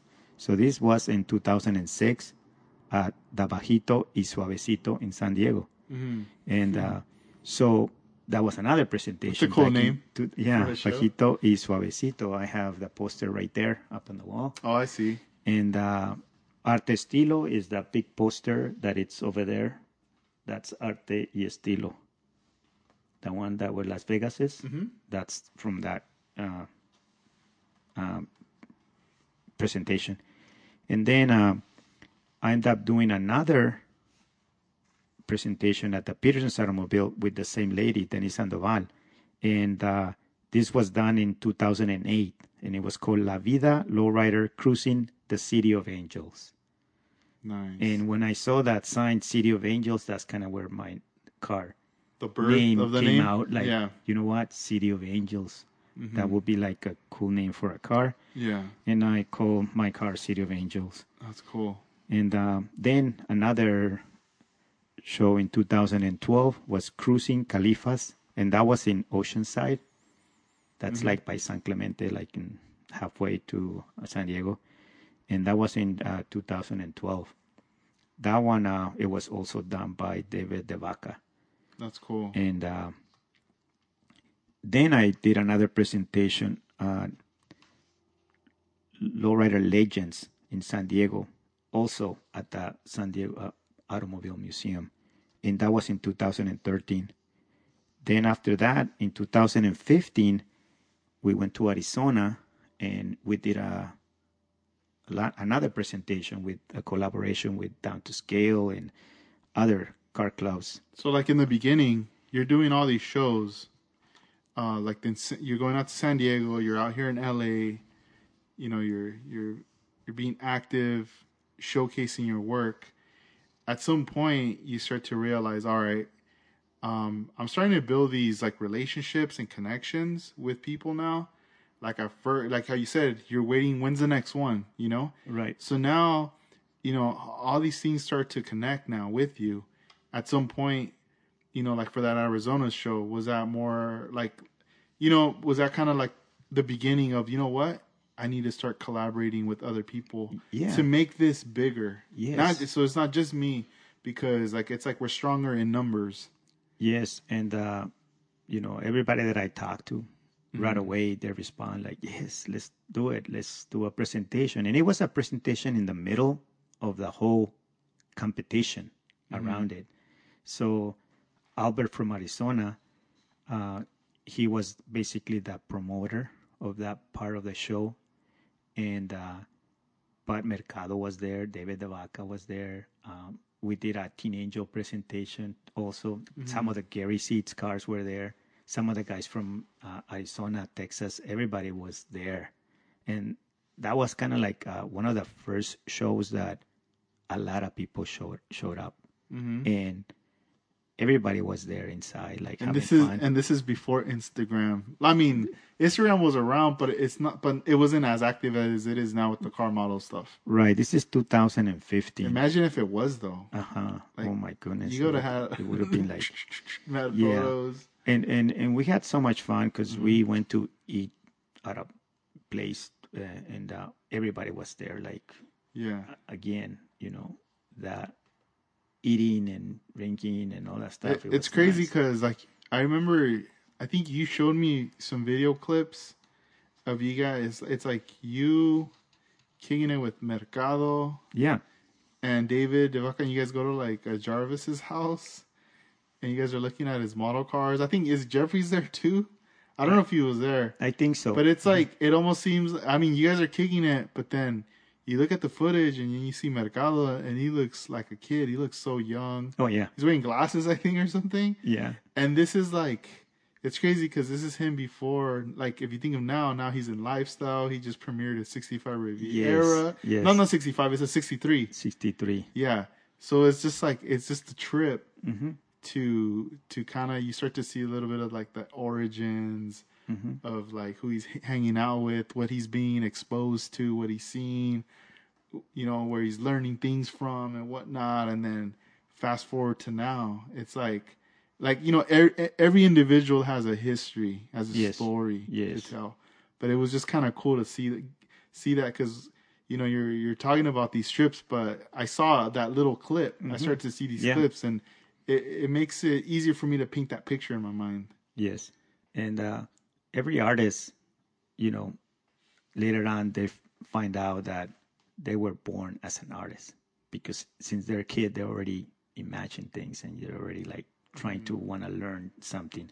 So at the end, when they're actually an artist, that's when uh, everything starts coming back. Like you were an artist since day one Yeah. you just were not exposed to people and, and, and start but you needed to prove it you need to show the stuff that you know how to do Yeah. and once you once you show it Uh huh. and through the years that's when you know you made it Yeah. That's crazy.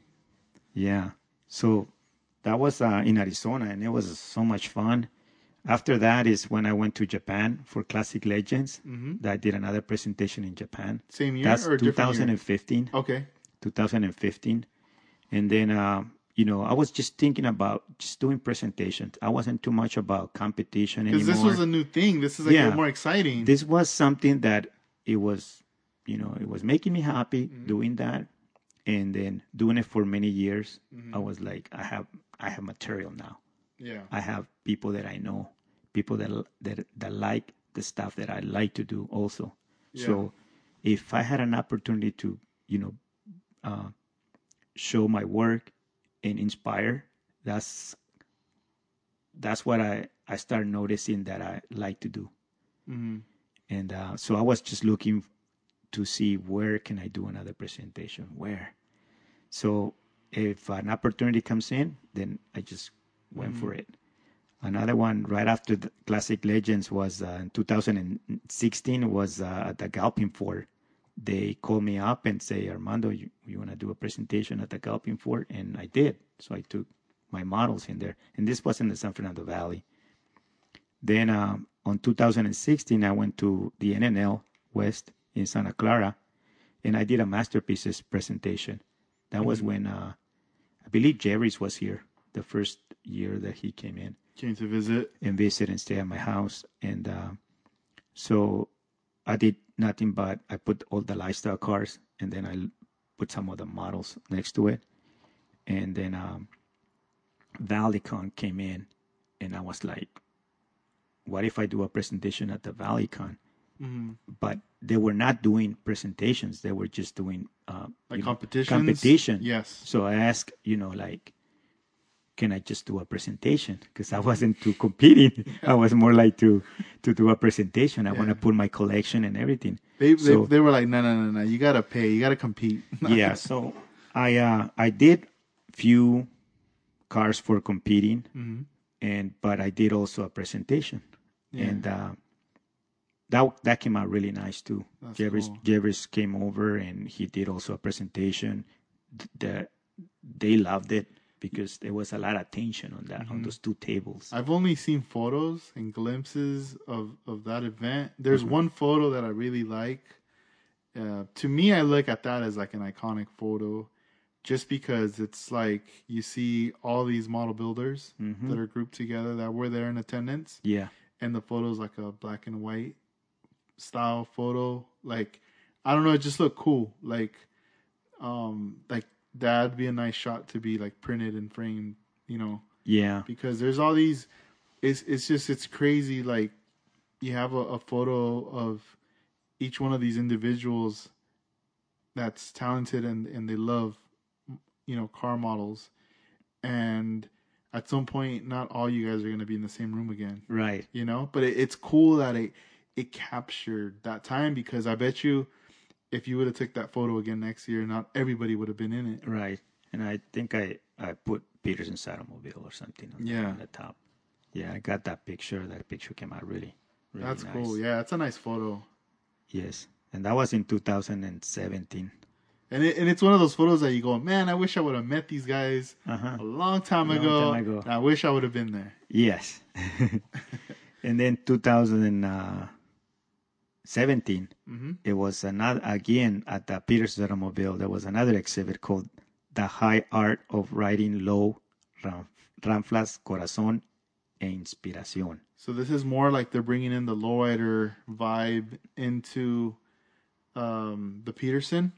yeah, it's all these Petersen's automobile um, uh, exhibits were done by Denise Sandoval.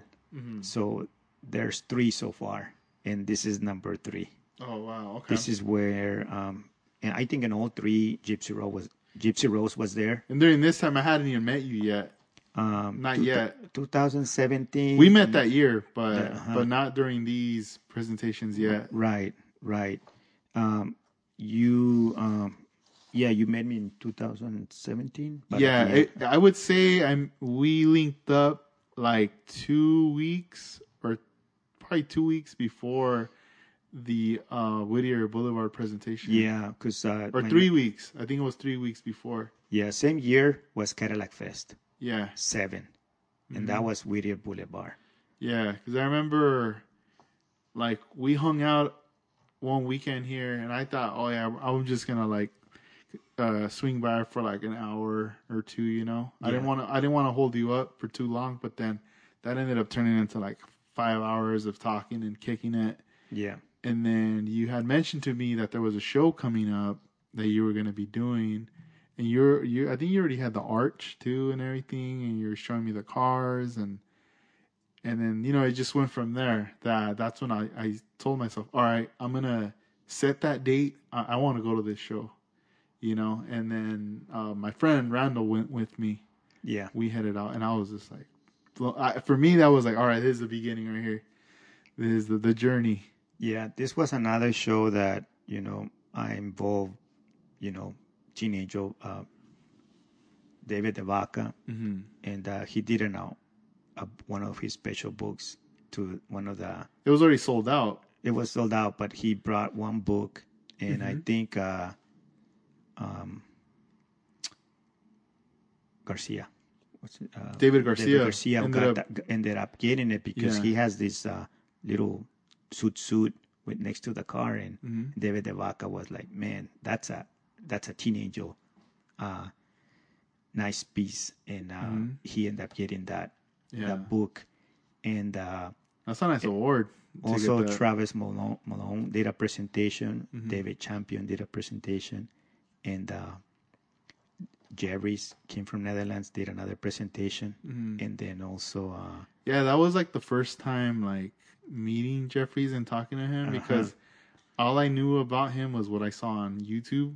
mhm. So when I saw him in person, I was a little starstruck. Like, oh, that's that's that guy. I was telling my friend, that's that dude from YouTube.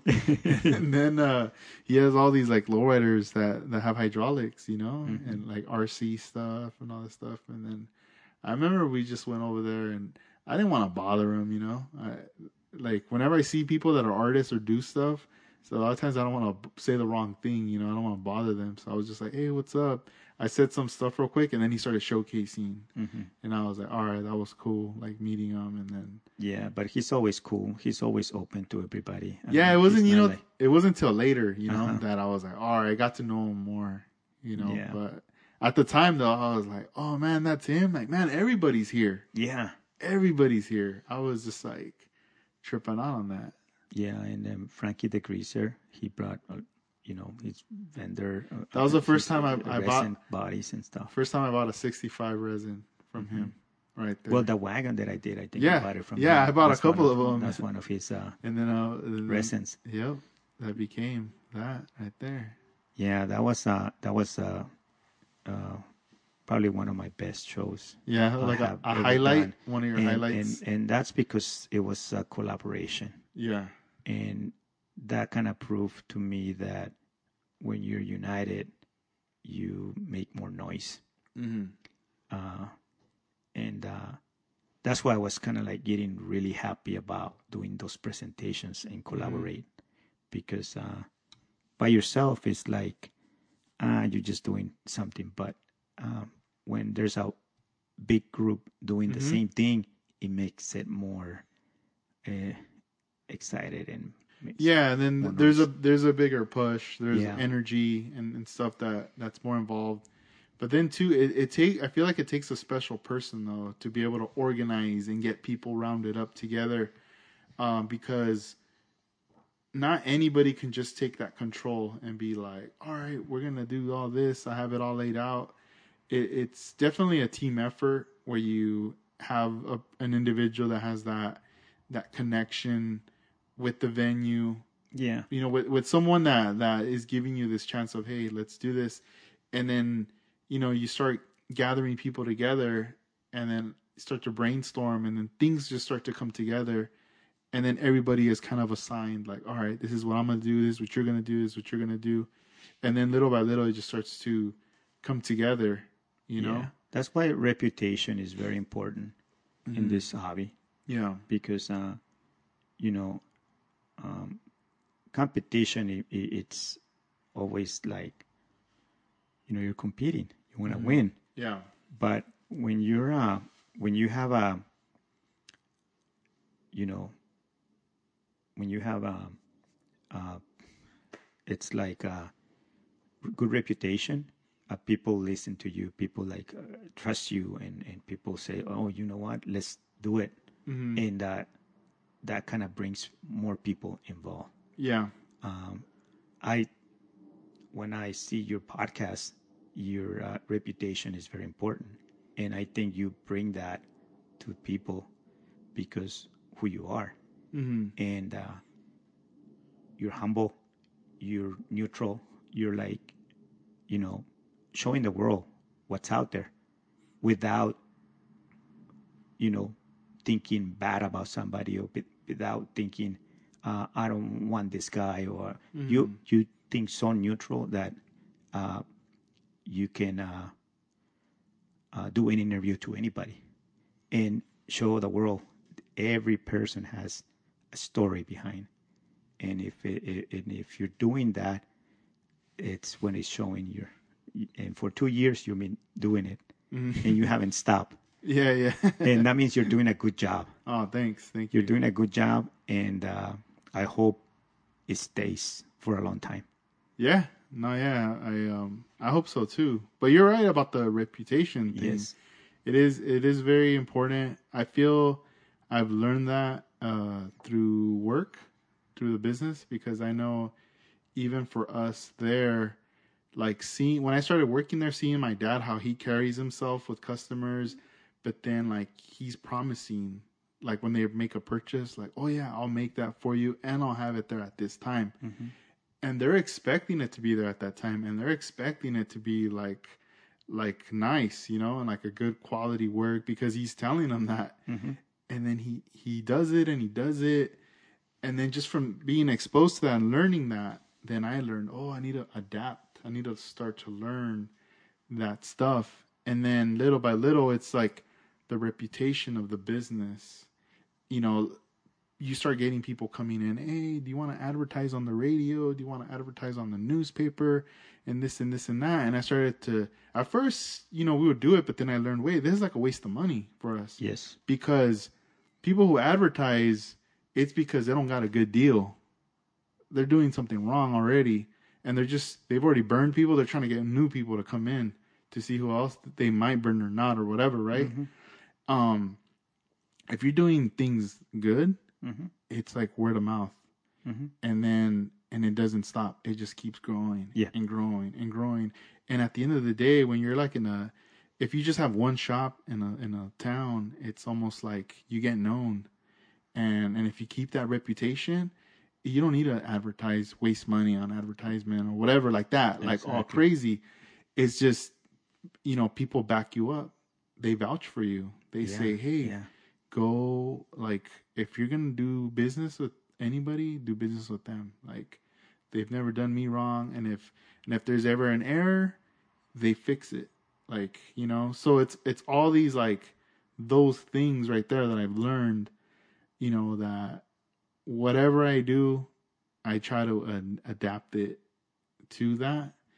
And at the same time you know from just doing the podcast it's it's taught me a lot too you know? It's it's making me feel uh it, it makes me makes me feel comfortable when i speak with other people because like not everybody who i speak with um you know in my life since i was a kid to now i've always felt comfortable you know and Yeah. sometimes i feel nervous or uncomfortable or or i'll just be quiet but it's almost like this has helped me a lot to just come out of my shell you Yeah. know Mhm. and and just to see uh where it goes Mhm. from here obviously like i want to push it to like another level or or something else Mm-hmm. You know but i just gotta wait and see uh, like what, what's gonna happen but i definitely don't want it to end that's for sure. Yeah, and I'm pretty sure you're learning a lot from every individual that you do. yeah yeah i do i do uh, i feel like just um i feel i feel like i'm i know more about this person about their background and i feel for them too you know? Even even it's crazy because there's been some guests that i've had where they'll tell me a per- something personal and also they share it to the listeners that listen to the podcast. Yeah.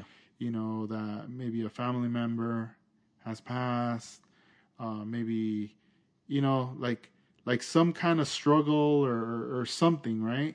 But what's always kept them grounded and positive is the car models. Hmm you know and i mean i feel lucky like i have both of my parents together. Yeah. and i've met people in my life who tell me like you know i i only have one parent. Or later you know in school you meet someone like oh i was adopted you know? Mm-hmm. And then sometimes i like it freaks me out because i go man I, I don't know how i would grow up without my parents because i already know them. Mm-hmm. But i almost feel like what if like i didn't know them or something you know? But yeah you, you start to learn all these things and then that's when you become more open-minded Yes. and whatnot and and it's it's like you gotta accept to me it's like you gotta accept everybody uh for who they are you know and and it's like everyone has a, definitely has a, a story worth listening to you know? Like even if you don't build model cars it's crazy.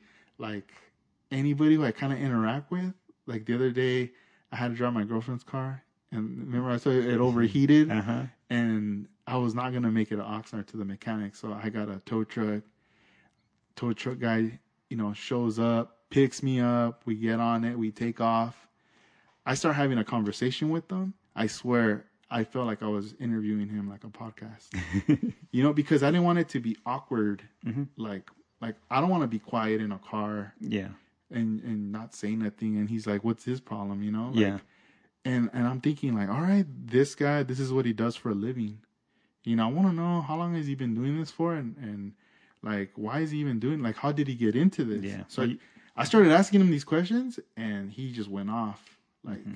like telling me his story and everything i learned i felt more kind of like connected with them Yeah. that I told him at the end, hey, um, thank you. I'm gonna save your number, so whenever I need, you know, Mm-hmm. whatever, I'll hit you up. And then I even told him about me, like I got a shop, you know, we do flowers and all this, so hit me up too if you ever need anything. And it was cool, you know. He he's from, he lives in Oxnard, Mm-hmm. so I know eventually at some point I'm gonna run into him. Yeah. But because you're, you know, you want to be social with everybody, Yeah, no, definitely. and it helps. You know, hmm when It does. That, that kind of a person. When you're too quiet, then you're not gonna. Yeah, nah, you gotta um yeah, you, you definitely gotta be social and sometimes like you just have to you, you gotta put yourself out there, you know, you gotta Yeah. you gotta do things and like earlier how you were saying about about when you were doing your presentations, right? The early ones, people were hitting you up like, Hey, you wanna do this presentation? You wanna do this presentation? The mm-hmm. good thing is is that you never said no. The good thing is you always said yes. You did it no matter the distance, because that's one thing I learned a lot with when back then when I was doing music. And it's crazy because it's so related to the model building now that I'm thinking about Uh-huh. it. Because in the beginning, when I started DJing, it was about battling. Mm-hmm. It was about me saying I'm better than you Yeah. through through my hands, through music Right. right? Eventually, like I grew out of that, and I was like, all right, I don't want to compete no more. We already did that for two, three years. I'm I'm over it. Right. Now you're like, I want to be homies with you. I want to come to your house and practice with you. And now we formed the crew. Mm-hmm. Yeah. And then the crew gets bigger. Yeah. And then all of a sudden, all right, we're not even a crew. We're just all friends. Mm-hmm. And we're all kicking it. We're all into DJing, scratching, playing music. We're just geeks on music. Mm-hmm. And then eventually people are like, hey, you guys want to play here? You want to play there? We're not even thinking about money. You Mm-hmm. know, we're just like, yeah, sure. I've always wanted to play in LA. I've always wanted to play in San Francisco. And obviously, I mean, you got to pay for your gas, you got to pay for a hotel. You're you're spending money, you know? But it's all fun. It's all great and you're building these memories, but not knowing that these shows are building you up for something big Yeah.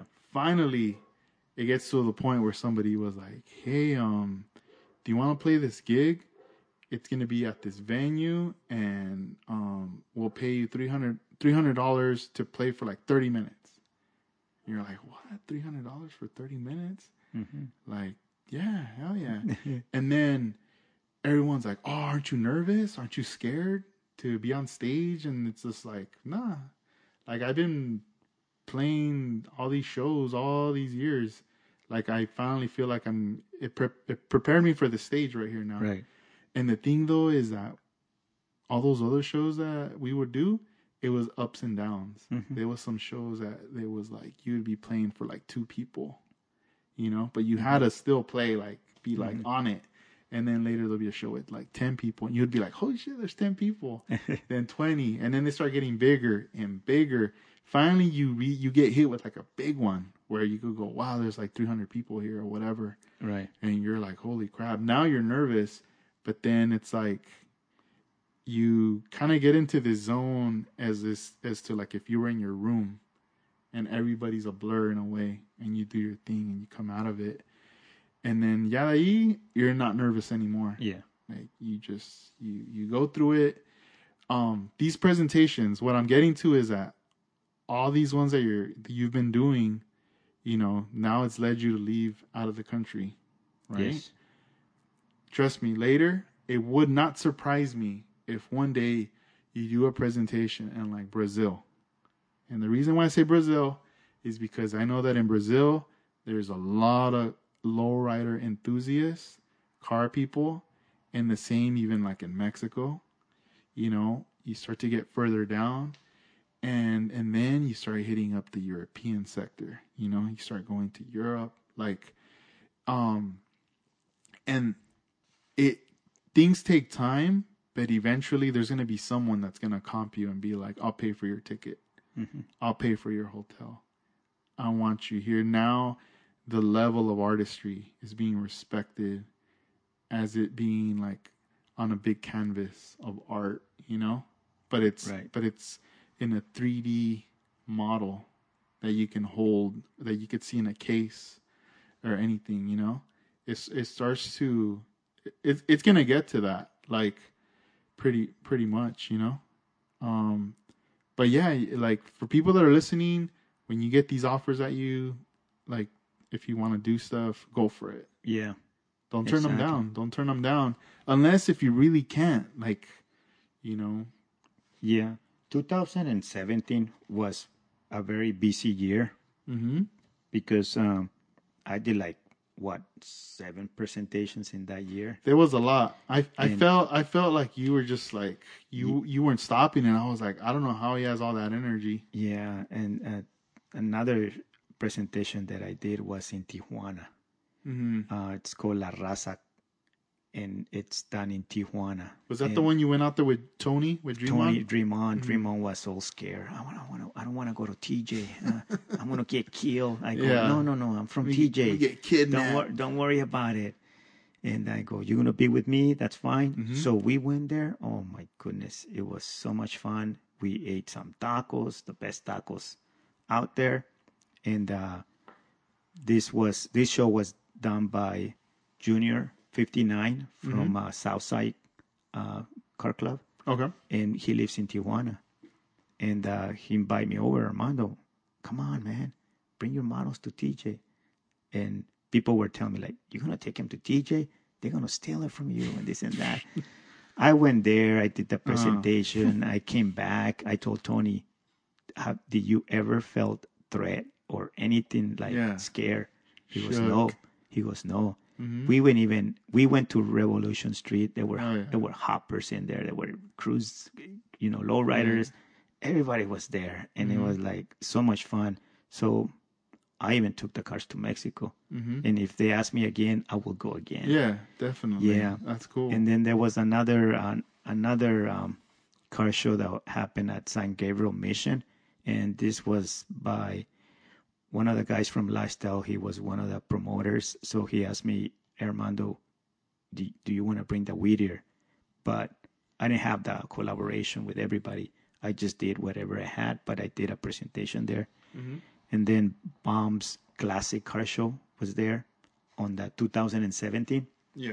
and, and it was on the same year. So I did another masterpieces presentation there, and uh, they got me involved in the car models with um, David Garcia also, Mm-hmm. and um, that one had a very good turnaround also because it was like 500 bombs in there at that show. Dang, I missed that one. I didn't Yeah. even know about that one until I started to see the photos from uh, Rudy Munoz. Yeah, I it was, there. like, I was like, dang. that was that was nice because it was nothing but bombs. yeah. Everybody brought their bombs in there, and it was all like with the nice display and everything. Mm-hmm. And then uh, 2017, the Moon Eyes. This is the first time I went to Moon Eyes and built the Gypsy Rose, Mm-hmm. and uh, that was like my like goal to take Gypsy Rose replica Out there. to Japan, and I wanted to bring the plaque from Japan, Uh huh. and I did. Yeah. I was like so well prepared on that one, Mm-hmm. and uh, so that was uh, that was when you went. Yeah, that was uh for me that was a, that was like a highlight, like being out there. yeah. Dang, like I'll never forget that. and all the food that we ate and the, Mhm. the beer that we drink. Yeah. everything. It was, Did you see? Um. Well, I don't know if I sent you the link, but I just recently posted on YouTube uh the clip from my GoPro from when we went to the hobby store with Jeffries. Yeah, yeah, I saw it. And it, it's just funny. I hear you in the background saying, "Man, Edgar's gonna buy everything." I was just tripping Yeah, because you were just throwing Uh, everything in I was just the- like seeing all this stuff. Like, dang. in the in the box. And um, after 2017, uh, ValleyCon had another show at the Petersen, and uh, this is when we collaborate again for Whittier Boulevard. Um, me personally, the Whittier Boulevard look a lot better that day because it's kind of dark and it looked like more more like a night scene a little bit. Yeah, it, it almost feels like the the ceiling's high and, Yeah. and everything's black, but then they have these lights that Lights. hang and they're just hitting the right angle all Right. to all the cars and the buildings. Yes. And it was huge, and there was Uh-huh. a lot of cars there. And the thing though too is that I feel like from you doing it back in 2017, that opened up the doors Yes. that they were like, dude, we got to do this again. Like, Mm-hmm. and the offer was thrown. Would you want to do another presentation for 2018? Yes, like the guy was so happy the year before that he was telling me like, Armando, what are we gonna do this year? I go, don't worry, we're gonna do Whittier Boulevard. What do you mean Whittier? Yeah, Whittier Boulevard. I mean, like, what is it? How big is it? And then he will call me again, Armando. How really? How big is this? How many tables are you? How many tables are you gonna need? I go, I need at least four tables. Yeah. What? Four tables? I go, yeah. And you can't give me one table here and one table over there. No, it has to be all together. All spread out. And then he That's was like, "Are you sure you want four tables? Are you gonna fill those four tables and stuff?" And Mm-hmm. and I did. I mean, with- the collaboration with everybody again. Yeah. And a lot of people showed up. Yeah. There, there Even was, Jerry's came in. hmm I even uh, shout out to Dustin. He came out from Arizona, from down to scale. Down to scale. Yeah, that was dope that he came out to that. Yeah, in 2018, the SoCal NNL in San, I did the San Fernando Mission Boulevard. Oh, I remember that. That's when uh, it wasn't as big as Whittier Boulevard, but it was the San Fernando Mission, and this was in San Fernando Valley. So Yeah. that was another presentation that I had in my mind. And then we were invited by um, Dead End the same year, and uh, Dead End had a pre-party before the uh, Custom Capital Car Show. Oh yeah, at their shop. So you, Mm-hmm. Dream On, yeah, myself. it was a fun night. Yeah, we went to uh, that open night and that we had dope. so much fun. Hell yeah, it was, it was like sponsored from eight, by eight oh By five. 805. like beers all night. They, would, they Uh-huh. wouldn't. That barrel would would like run out and it like magically would fill up again. And then tacos would be around there too. All you can drink, all was you can eat. It was fun. So day. it was good. And then the show was the next day at the Custom Capital Car Show. Yo. And we did uh, another Masterpieces Yeah, presentation was there. with with Juan and David yeah. Guerrero. So uh, and we were, um, yeah, but with David Guerrero, uh-huh.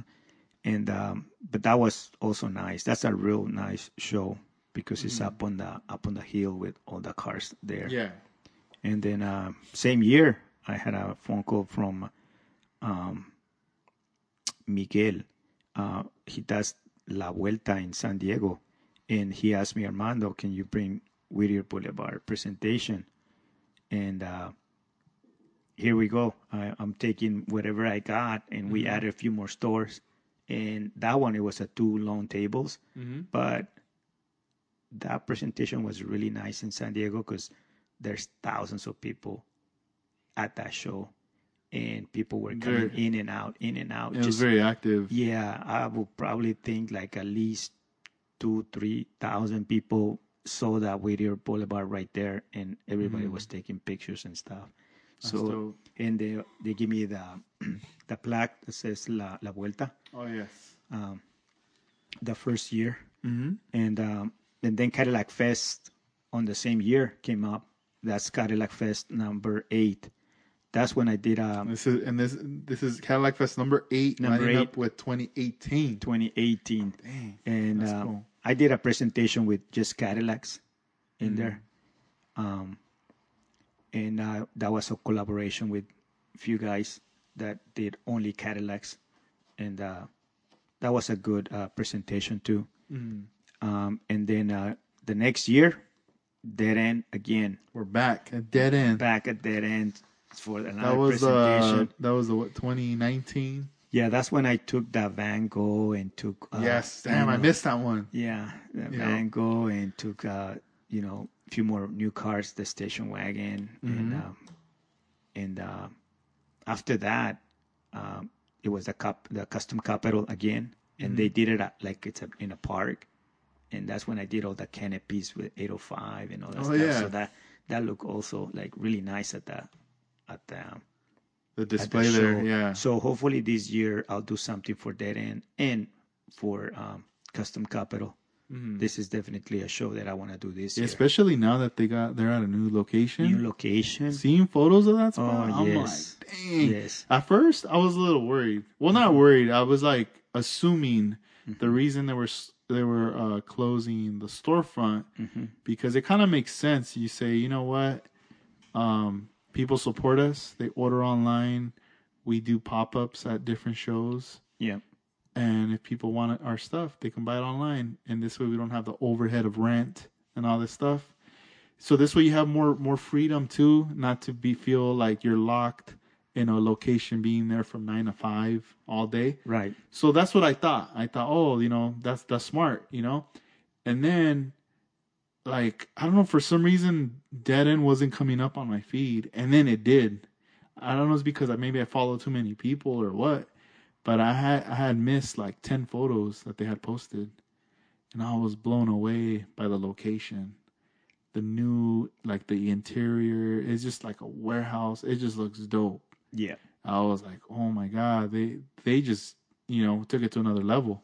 Yeah. It, it, it reminds me of a tribal store, kind of like the same uh, vibe Yeah, because it has the shop and it has the like the the way it is, the way it's set up, and uh, so I'm looking for for doing a presentation.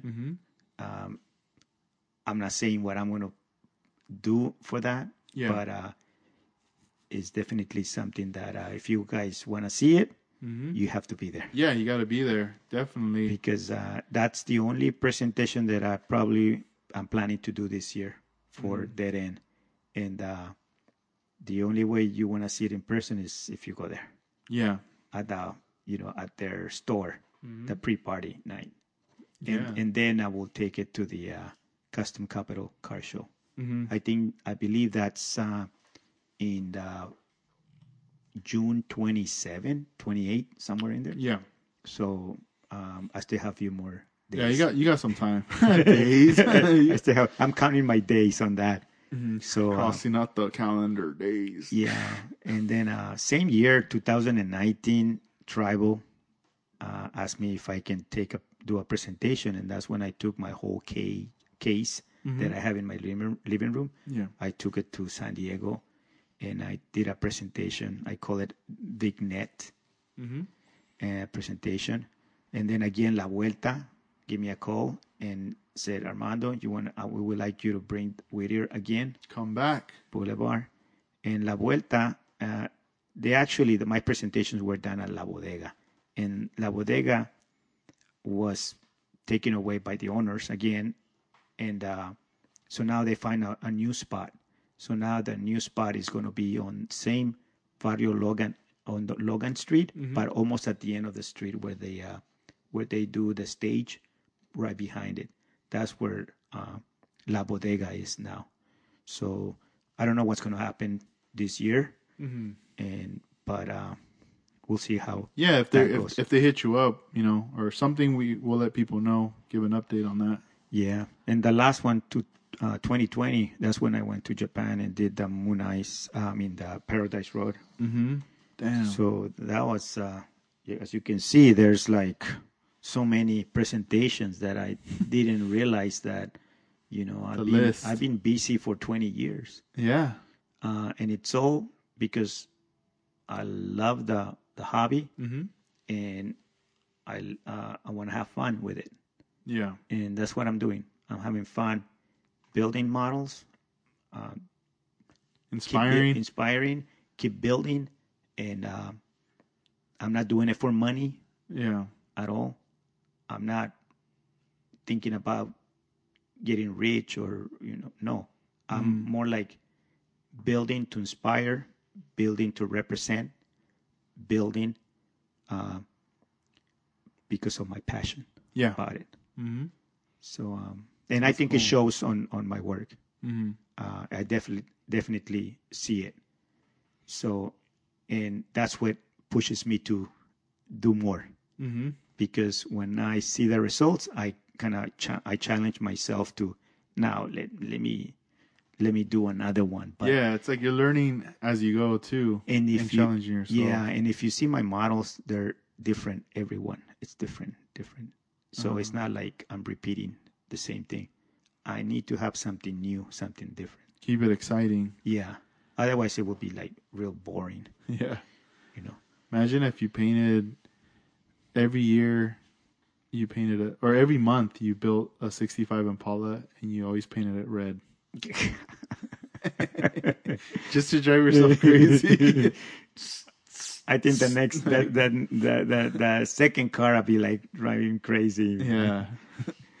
that would be crazy right there. But Yeah. yeah, that could be a challenge for somebody out there who's listening, not playing. Don't do it. Don't do it. You go crazy. I know. Nah, um, it's uh, yeah, it's you know like obviously it's episode one thirteen. Um, I'm very happy and appreciative of everybody out there who has supported me.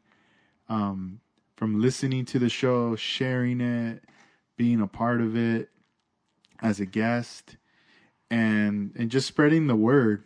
You know, um, it it still trips me out when I really think about it that you know it marks two years of like podcasting because you know from just starting it and and doing it every week I wasn't really thinking about you know I, I never thought like oh I want to see how for how long this goes for I didn't even put that in my mind I was just like all right you know, I'm gonna do these episodes, and then I'm just thinking about like the guests. I'm thinking about topics. I'm thinking about what what's my mission. What am I trying to spread as far as you know, talking um, publicly and and I mean, you know, through the internet and and everything, right? Like, what kind of message do I want to put out? So it's things like that, like just keeping it, you know, week by week. That that is just helped push push push like for for it to to keep going because i feel that if if i would have put in my head like oh i'm only gonna do it for three years then i probably will end it at or whatever number i would say right because it's already in my head i would be like oh it's time to give up or whatever. Um but i'm just like you know what? I'll keep pushing. And while doing all this stuff every week i mean there there's been i feel like some of you guys who've probably listened to it from the beginning to now, um, there's been a lot of things that have happened in my life, and and probably have learned some new stuff about me or whatever. You know, pretty sure you guys, you know, obviously I, I talk about where I work, what I do for a living. You guys kind of have an idea of that, and then um, you know, I had Alex on the show not that long ago and at the end of the show he did mention he congratulated me because uh, on my engagement and that was something i never brought up you know i i mean i like i made it public online with my girl with my fiance now mm-hmm. but not through like on instagram you know like through through the 65 lokes page or anything like that um on facebook yes you know but it's it's um that's something that's new. Um, I am, um, I have a fiance now. I'm engaged now, so just want to let you guys know. You know, Alex, Alex congratulated me, and yes, it is official. Um, and an- another thing that that's like life, it's gonna be a life changer for me, is um, and I mean it's it's okay to say it now, you know, but I was I was kind of hold like like resisting from even saying anything for the longest because I've been I've been holding on to this for since like the beginning of January. This is way before NNL, and um and yeah, so in January third, uh, found out that um with my fiance that we are pregnant. So um I never I never I don't know I never I mean I've always wanted a kid, but I never knew like when this was gonna go down or what, right? So um, yeah, I'm like super happy. I'm still like tripping out, but it's like like I want this time to go by fast. I don't know what it is. Like I already want to have this kid already by my side. I don't know. Like have dreams of it or something. I don't know. But I'm I'm like super stoked. I'm super happy.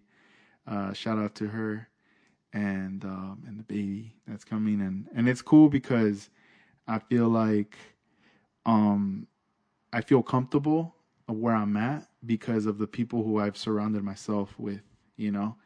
Um and, and at the same time like with car modeling, I've met a lot of people and a lot of you guys out there are fathers.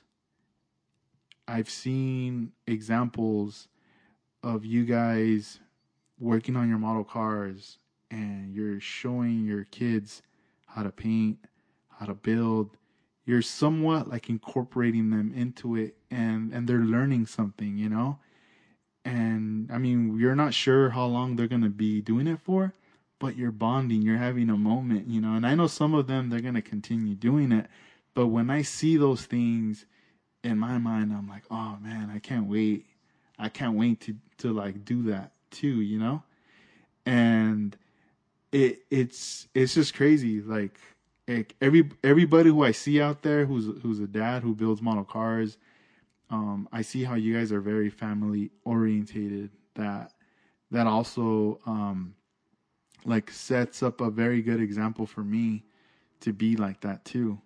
For the for the time when that opportunity arises you know i'm able to to do that and and just be able to like i can't wait for the day to be able to like bring my kid to a show and be able to introduce him or her to you guys and and to be exposed to see all these cars all these colors and just trip out the way i tripped out when i was younger you know and i know that I mean, I, I, you know, people who I've told so far, they always tell me, "Hey, make sure you get your rest," or like, you know, it's gonna be a little hard to work on cars, and and hey, what, what's what's gonna go down with the podcast? You know, um, I'm not really, uh, you know, I've thought about it, but then I I told myself, you know what, I'm not gonna think too far about that. I'm just right now, I'm just thinking, you know, I, I obviously I got to take care of my priorities with my family and all that, but at the same time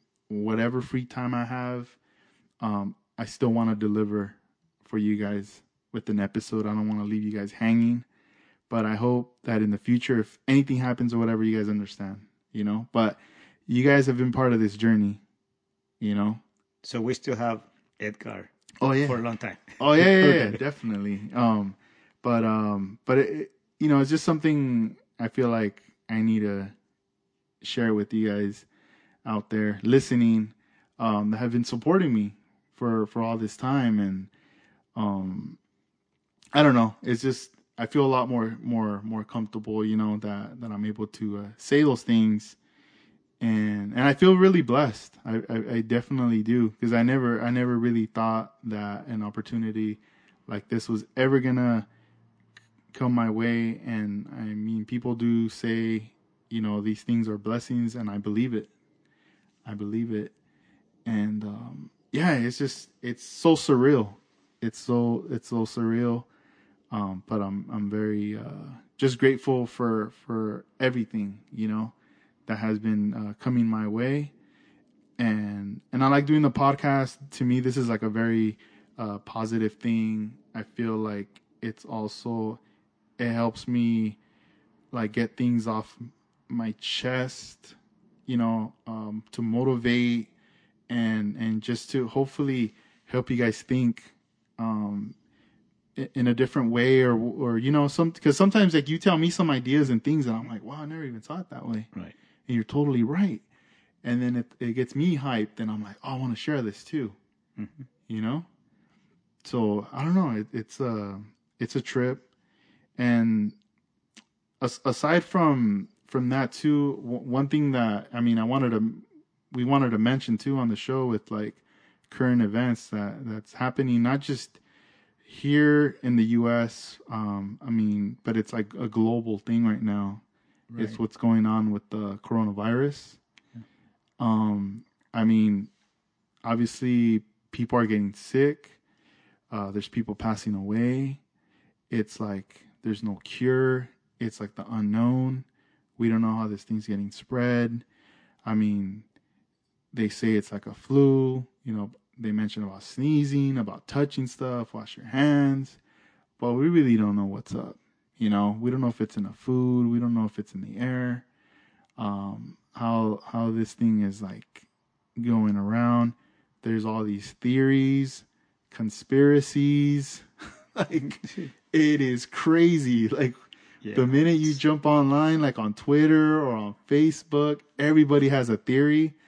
And I mean, if you start to look stuff up and you get consumed and drowned into this stuff, it will eat you up, like definitely. But the reason why I want to bring it up is because, I mean, like, we're in the state of California. There's cases popping up up north where we have a lot of friends that are up up north. Uh, things are surfacing out in LA and a little bit more towards like, um, like the Coachella Valley. They just Right. started busting, like talking about that, and and you know it, it's like all these things, but then there's all these different states in the U.S. But then again, I know that um, through the podcast, I see I see there's a lot of listeners that are also like being impacted, like in Italy, um, in out in the in, in like China, Japan, you know, Yeah. South Korea. Like, there's listeners everywhere. So, I mean, right now, like, we're really lucky at this moment that we can just like when we wrap up this episode, we can go home and go to sleep, and then tomorrow go to work or whatever, right? But we don't know how long this is gonna last for. You know, mm-hmm. they could find a cure or they might not. It might prolong, but there's some other areas where it's like really bad, like like super bad, like like there's there's no like water, food, like there's essentials, things they can't even get to, you know. And um, the reason why I want, to bring it up is like for you for you guys out there who if if you're like in a bad place, just keep your head up, think positive, and and just you know you you got to think that that it's only gonna be dark for a while, and then you're gonna see some light at the end, and you're gonna you're gonna come out of it, you know. And for for people that are listening, that it probably hasn't impacted you yet, um, be ready, you know, be prepared.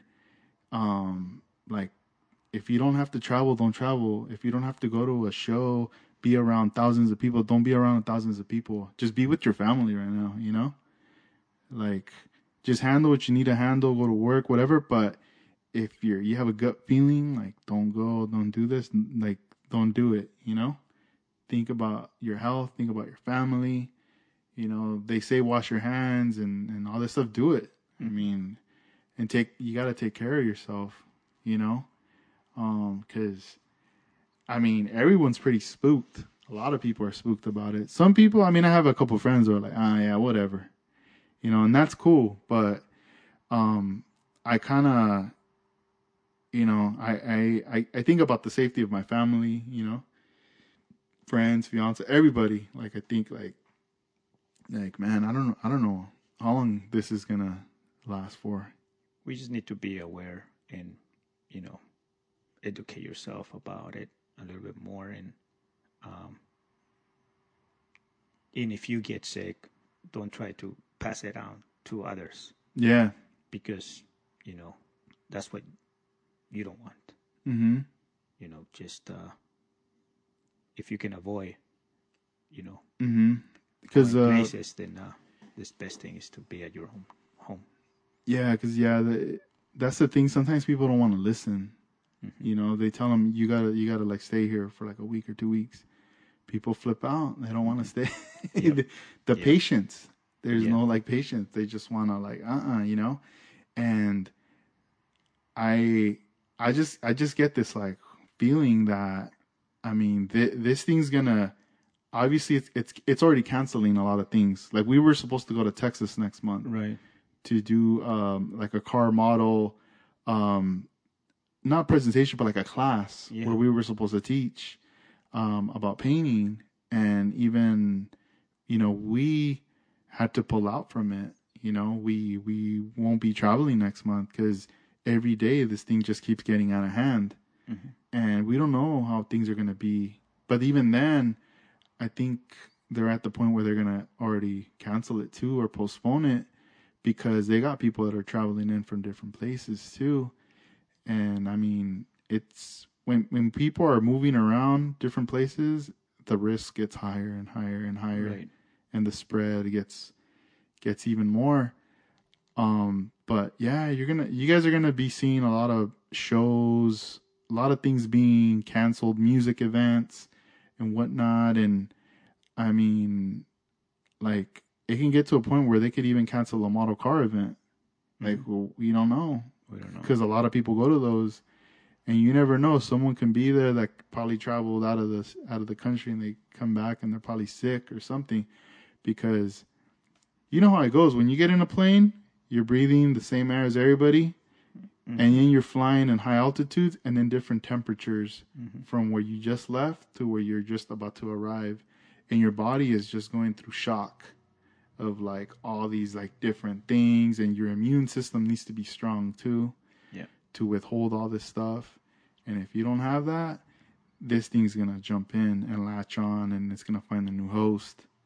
You know, mm-hmm. so it's like um, just be prepared. Like Armando said, be be educated uh, for it, and um, like yeah, I mean, just take it day by day, and and just see what happens. I don't know. I, I kind of feel like this thing's gonna. I mean, it's gonna get controlled, but I but I honestly I feel like what's gonna happen is there's gonna be a huge huge recession. But that's another topic. But that won't be another topic. Yeah, yeah. We don't want to get too deep into it. But um but yeah, I mean, everybody out there, please be safe. Um if if you're at home and you're in one of those quarantine zones or whatever and you're listening, uh, just be safe, take care of your family, take care of yourself, you know. Um and and if you guys are are good, you know, take take care of your families too, you know, and be grateful for what you got right now. You know, just think of it. This could be a test though too. Like this could be like if if our lives have been so cush and so like easy or whatever. This is just a test to see to rattle you a little bit to see how you react to these things, and hoping that things go back to normal. You know. But um, but we look forward um to your upcoming projects, Armando. Um, that you got coming up. I can't wait to see those cars done, Me too. clear coated. If you need help clear coating them, I will help you clear coat them. Alrighty. Because uh, I like shooting that show clear. That's for sure. And um, we're gonna wrap this episode up. If you guys want to follow Armando Flores on Instagram, if if you're new to the podcast, um, check out his work. It's at it's Instagram backslash and then it's um, at Armando Flores 1032. 1032. Yeah, and then um, also um, Scale Riders. Look that up on Instagram and YouTube. Um, if you haven't subscribed to YouTube channel, please subscribe. We have like lots of videos going up um, every week. You know, I'm just trying to post up. And if you're listening to the audio of this podcast, it will be on the YouTube channel as well. This is episode 113. Uh, this is uh, 65 Lokes checking out. Um, and Armando Flores. Thanks, Armando, for uh, doing this. Hey, thank you. And uh, we'll uh, do more podcasts in the future. All right? Looking forward. Yeah. All right, guys. Be safe. Peace. Peace.